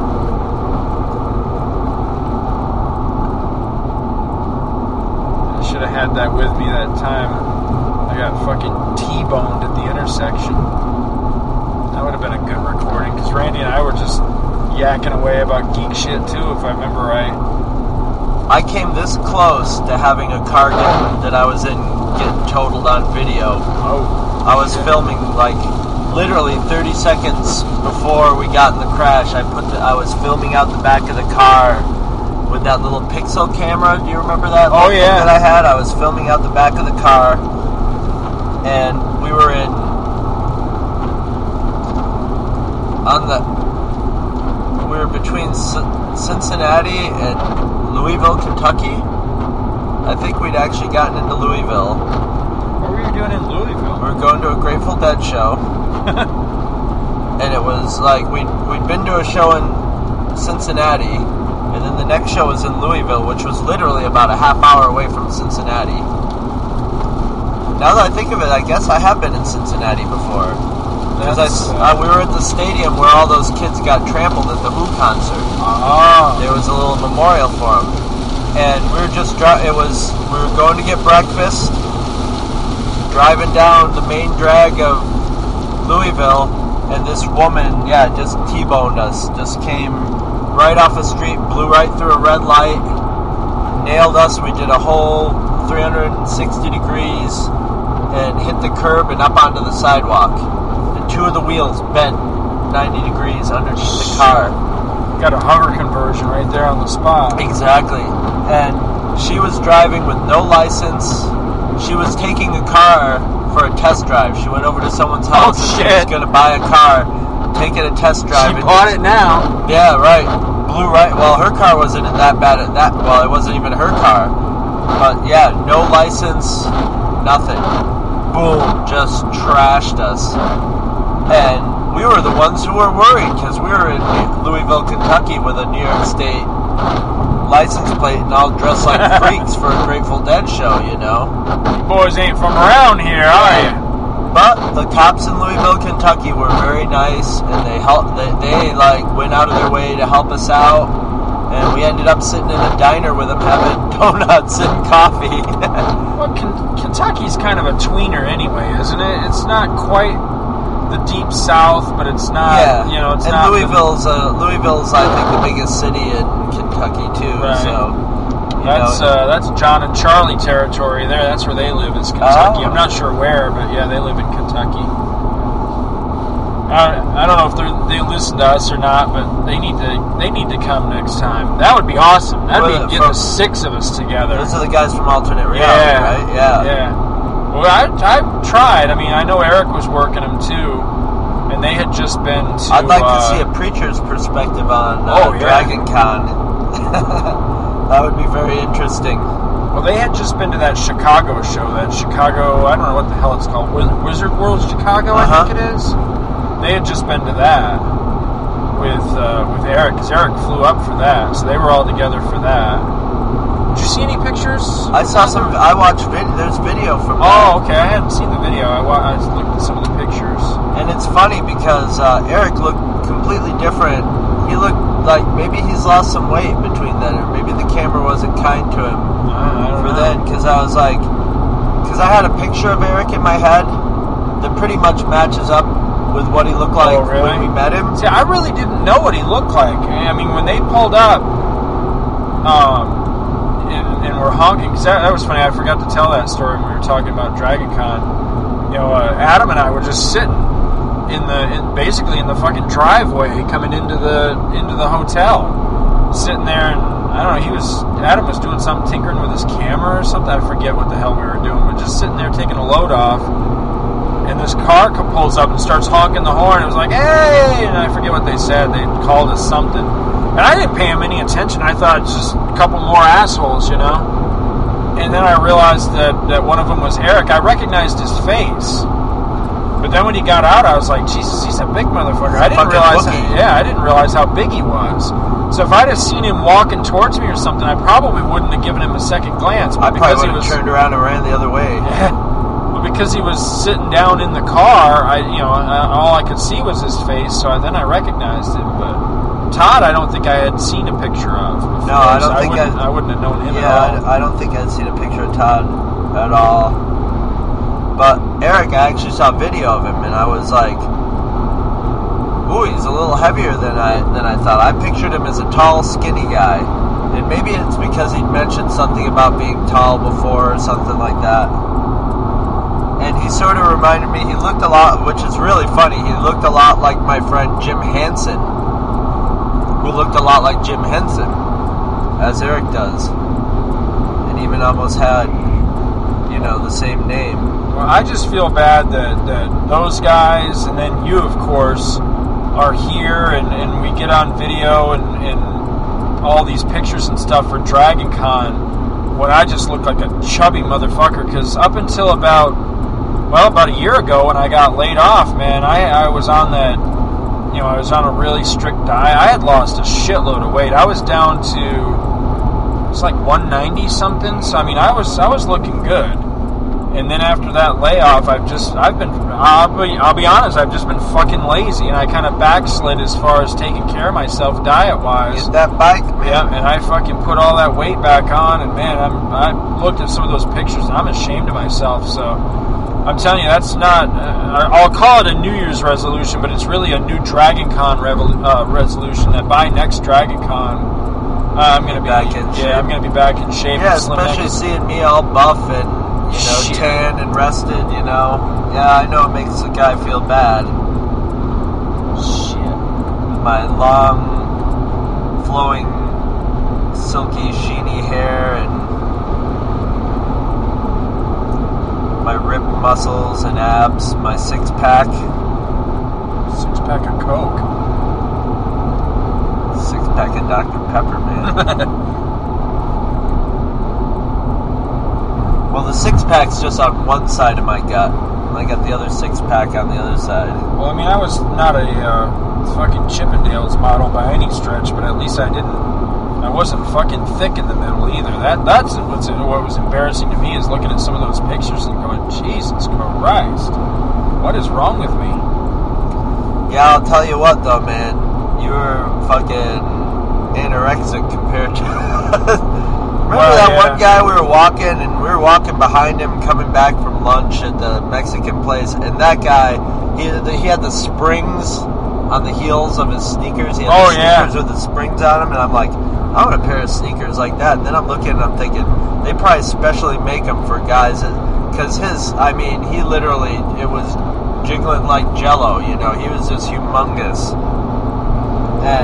And those guys must really suffer at Dragon Con because they must be sedentary all the rest of the year, and then they're forced to go there and just like move around, Walk around, yeah. and it must kill them. Well, there needs to be some sort of a, some sort of, you know, how, how these different organizations and di- there's different clubs that have like support groups for exercising and shit. There needs to be something like that for geeks, you know, some, you know, something to, because it is such a stereotype. You know, and I I really don't like the stereotype, but then you go oh, there and, you know, the people are living it. You know, people are living that stereotype. Yeah, well, we went to that Star Trek panel and look at look at the I mean some huge guys at that Star Trek panel. I was like, jeez. And well, you know, I mean, all those stereotypes come from somewhere. I actually, I was in a convenience store in New York City, or New York City, in, in New York State, you know, in Rochester, down the street from my house, and there was a black woman in there, and I heard her go, "Oh, loady, loady, load." Oh, loady, loady. She was reading off the, the um, reading the numbers on the lottery, and I guess she'd picked the numbers that had won that day, like the week before. Or whatever. Oh, She's no. Oh, loady, loady, load. Wouldn't you know it? I picked these numbers. Oh, load. And I'm just like, man, doesn't she know that she's just like, you know, come on. You're in New York State, you're going, oh, loady, loady, load. The devil done. done messed up my numbers. Alright, you fucking idiot. Stop pacing me in my blind spot. Run your stupid ass off the road. Yeah.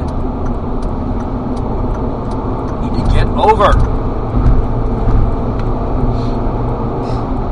God, man. I want I want that car from which one is it? I think it's Living Daylights. The James Bond movie Uh-huh. where it's got the fucking missiles in the in the headlights. That's the I, car. you know that I what? want. I'm constantly picturing in my head missiles launching from the side of whatever vehicle I'm in and just like spiraling off like in Clone Wars. yeah. And just like, That's why I like to play that, that Saints Row game so much, where you can just like helicopters out of the shit sky. out of the sky and blow stuff up off the road. Well, that's what I like about Idiocracy. There's a, they're blowing up his car, and one of the missiles like corkscrews off in the air. You see a plane crashing in the background, which kind of is unrealistic because you would think, all right, we're going on exit 53, right? Yep. You, you, you'd think, and then it's like all the measurements on, on the directions are like in feet. like we, I'm hoping we can just see the, the exit from, or yeah, the, the signs for the. MARTA, or yeah, it's like turn left at I thirty nine drive southwest, seventy nine feet. Alright, I just need to point out that we are exiting at Martin Luther King Jr. Drive in Atlanta, so in, in I'm the, not in the- afraid. in the chances that this is our last recording, it's it's been a lot of fun and we've really enjoyed it. But this this may be the last you hear of the two true freaks, I'm not depending afraid. on how this experience goes. It's nine fifty three in the morning. That's not that's not hell time on my. And it's funny because I yeah. It's it's kind of sad. I think that Martin Luther King, who's this guy, you know, who was a great, you know, considered a great American He invented peanut butter, right? Yeah. And yeah, his middle name was Skippy. A lot of people don't know that. Uh, the, the whole Luther thing is like. Anyway, they always name the worst part of town after him. The word, you know, the most. I just find it bizarre.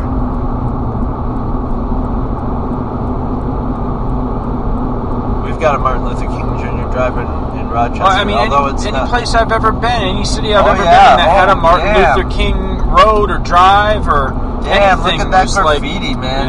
Holy shit. Housing complex. Oh, boarded up housing complexes. You ain't whistling Look at Dixie. this! Look at this side the road. This fucking hasn't been trimmed back or or cut or anything in Or probably fifty years. It's ridiculous. God damn, those brakes sound bad. I gotta get that shit done. I Well, have want this some sound pants. like I want to get some pants just like that that dude right over there. Okay, left at I 39. I guess this is what this is, right? Right. I guess. You tell me. I don't see any signs that aren't painted over. It's the, well, it's the only way we can turn. I mean, if we go straight, we're going to drive right into that fence into a cemetery. Yeah, great. Welcome to town. Here's the cemetery.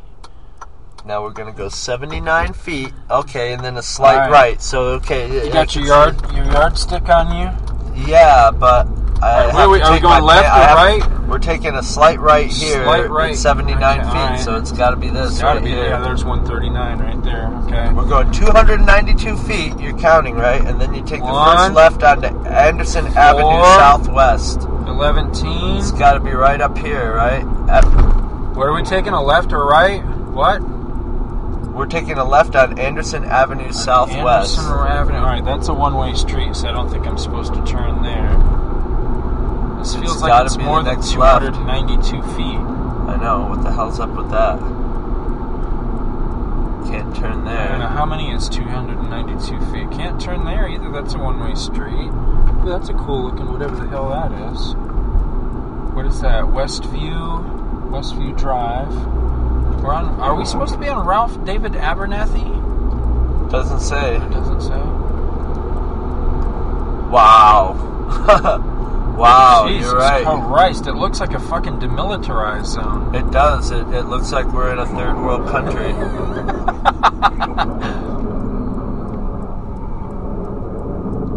Alright, that's it. These fucking brakes have got to get addressed. That's ridiculous. I'm surprised we're stopping at this point. Man, these are ancient. Even the, the traffic lights are old as shit. No wonder these people are so pissed off all the time. Wellington Street. Some shopping carts. Somebody's going Alright, shopping. we should see the fucking MARTA thing by now, shouldn't we? You would think. You would think. We did go That's the right Inman way, Street. right? Yeah, I think that was pretty much the only way we could go as per those directions. So take it, exit, turn left. Yeah, we followed all the directions. Where the fuck is this place? Well, I think if we don't find it here in the next block or so, there was a gas station over there. oh back. fuck! No, I'm not getting out now. I'll go out and ask. Hi there. you like my goofy hat? You like my Chewbacca shirt? Goddamn light change already. I'm not afraid. I'd walk right down through here during the day. Uh, yeah, you let me know how that works out for you? Shit. All right. Mind the white people now. Do not harm, do good. Stay in love with God. All right. Keeping it down to basics right there. Pretty much, yeah. All right. I think we're lost. I Yeah. think it's official at this point. All right, we know right where to get lost too. I say we go to that gas station, man. I'll go in. All right. Hang It's- on. Let me it- get them up here. And uh, Whatever the directions are, they can't be too complicated at this point. we have definitely Right. gone more than 292 feet. yeah. Right. Yes. All right. I'm gonna go over to whatever that is over there and turn around. God damn it! It seems like we should see a MARTA station. Uh, You know, a MARTA station's kind of hard to miss with like trains and shit. Let's see. What was it called? The Westlake MARTA Yeah. station. I saw the turn for Westlake Road, but we couldn't turn on it. Right. I hope those are like current directions and shit. Well, they should be. Let's just turn around and go back. Is that place called the Athlete's Foot? Come on. Really? You're gonna name your store the Athlete's Foot? Come on. That's just fucking. Hey, there's cops. That makes me feel a little They better. got the Tinactin special going. the Athlete's Foot. Come on. That's just the stupidest shit in the world. They have to go out. If they don't go out of business, man. Uh, well, they got a giant sign saying, "What's it say? Something fall up to seventy five percent off." Yeah, no they're, shit. Yeah. they're not doing so good. Yeah, I bought these shoes at the Athlete's Foot. Fucking. Fried Rice King Chinese food. Wing Girls. Inside. What, the, hell, is that? We only use the wings of female chickens. Wing girls. now see, but now look over here. There's some. Pre- that's a pretty nice house over there. Decent house. Looks like your standard family house, little swing set. Fuck you, Yeah, asshole! I'm going. know. I'm going. Jesus Christ! The light just turned green. Damn, it's like the drag races. Goddamn Google Maps. You didn't walk this, did you? Did you No, I walk it didn't. in Google? No, I didn't. Oh. For once. It just looks so if you can simple. Get, I wonder if you can get vir- virtually shot or mugged. Virtually Google walking Maps? Google Maps. that would be awesome. Yes. and the flow with it, old, old English malt liquor. Yeah. God damn it! Sounds like a fucking train coming. That down. is awesome. Just a little shack where you can get food. No, I don't know. It says Mama's place. Mama might really live there. Mama's got some badass exhaust. working there for for just a house. Mama must either have some be cooking barbecue or have the worst gas in the world. Alright. We need to find. Well, there's a gas station up here with two guys sitting out, you know, two old guys sitting out front. The white guy and the black guy smoking cigarettes. And then there was like a Hess station up here or whatever. See? Oh, yeah. Now I'll tell you what.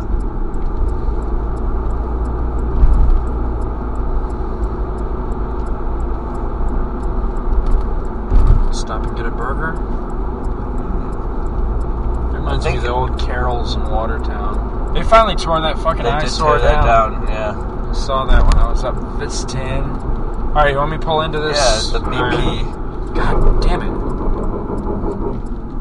I think it's time for a brake job. What do you think? Hell yeah, maybe. I wonder if they'll let you in. Look at that Hummer. Alright. I'm taking my goofy hat off Alright, If I hear gunshots, I'm driving away. I'm just letting you know right now. Don't drive away my shit, man. that shit's going up on eBay. Be making some mad money.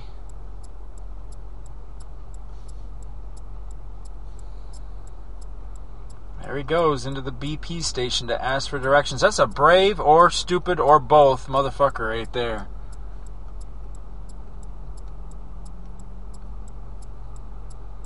Will he make it? Tune in next week. They're probably laughing their asses off. This crazy lost asshole.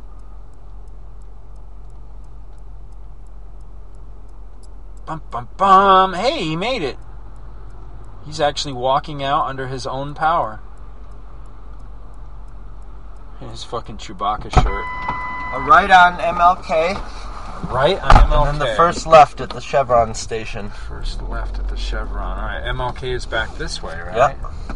Well, what the fuck? Stupid ass Google.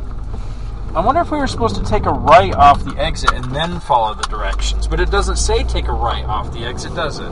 I thought it's a that. computer program working it all out. Well, so- I mean that first that first thing where it says what's it say? Take exit 53. I bet you we were supposed to go right, but it doesn't fucking say to go right. It just says to take the exit. I did that. Okay, All right, right here. here's- So what? Take a right right here. Right here. God damn, I didn't even look. Could have got creamed. All right, so take a right. Ah, okay. God damn it! So easy, huh? And of course, the guy was Apu. Oh, Oh, it's very easy. Oh, was it an Indian guy? Yeah. Cool. Very friendly, very friendly fella. Uh, I gotta say though, people are friendlier here than they are in New York State. There we go. That's it right there. People are friendly as hell in, in Georgia. I mean, when we go into restaurants or convenience stores, everybody's chatty, friendly, courteous. That girl the other day, where was that? We stopped somewhere. Dairy Queen? Oh, no, it was uh, Brewster's at the Brewster's. Yeah, she was. She was very friendly. That girl's got quite a wiggle in her caboose. It's like Nice fucking parking job. That car looks Like- abandoned. two big fat cats fighting in a burlap sack. Kaboom! Did you see her just playing her ass? I'm surprised that bench didn't flip. Oh, it actually does look like it's leaning to It one is- it definitely is leaning to one I think side. she just drove the peg dr- deeper into the fucking concrete Nice. over there. All right. Well, signing off. Off to Athens, Georgia. If you never saw me again, I disappeared into the wilderness. One, two, freak. Visit our website at twotruefreaks.libsyn.com, where you can download all of our episodes and find our forum to openly and freely discuss topics from this and all other episodes with us and your fellow listeners. twotruefreaks.libsyn.com is spelled T W O T R U E F R E A K S dot Libsyn, which is L I B S Y N dot com. The Two True Freaks now have a phone line where you can call and leave a completely inappropriate message. Maybe we'll even use it on the show. That number is 1 585 COP LURE. That's 1 585 267 5873. You can email Two True Freaks directly at twotruefreaks at gmail.com. If you enjoyed this show, why not review us in iTunes? And if you didn't enjoy this show, why not review us in iTunes?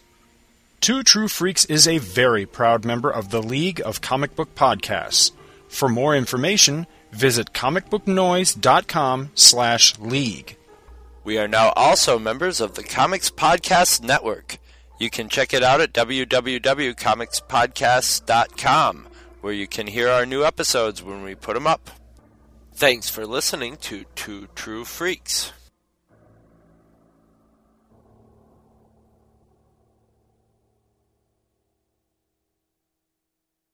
Two True Freaks has been brought to you today by Damanzo Core of Milan, Italy, and by the letters F and U. Well, I've just dropped Chris off at the MARTA station. He's going to take MARTA to the bus station, and then from there he's going to go visit some friends um, near Athens, and then next Monday he'll be headed back to the great state of New York. And I'm very sad. It, uh, it was totally awesome having him here, having him come down for Dragon Con. But it was even more awesome for me, really, just to have him be able to, to come, you know, back to my house and you know meet my wife and children for the first time and everything, and just have him hang out for a few days and just you know just totally kick it old school. You know, watch some movies, play some games, hang out, just goof off. It's been awesome. Uh, I, I cannot believe it had been almost 20 years since we'd been able to do that, and it was just so great. It just, you know, we fell right back into into old routines and everything. It was just, you know, two young guys hanging out. It was awesome. I'm really gonna miss him. I, I hope that uh, you know, everything can work out for next year, and we can, you know, we can do this all over again. You know, at, at the very at the very latest, you know, next year for for next Dragon Con, hopefully maybe even uh, something will work out to do it even sooner than that. Maybe another convention or or something else. But uh, yeah, just totally awesome having him here. Take care, brother. I love you.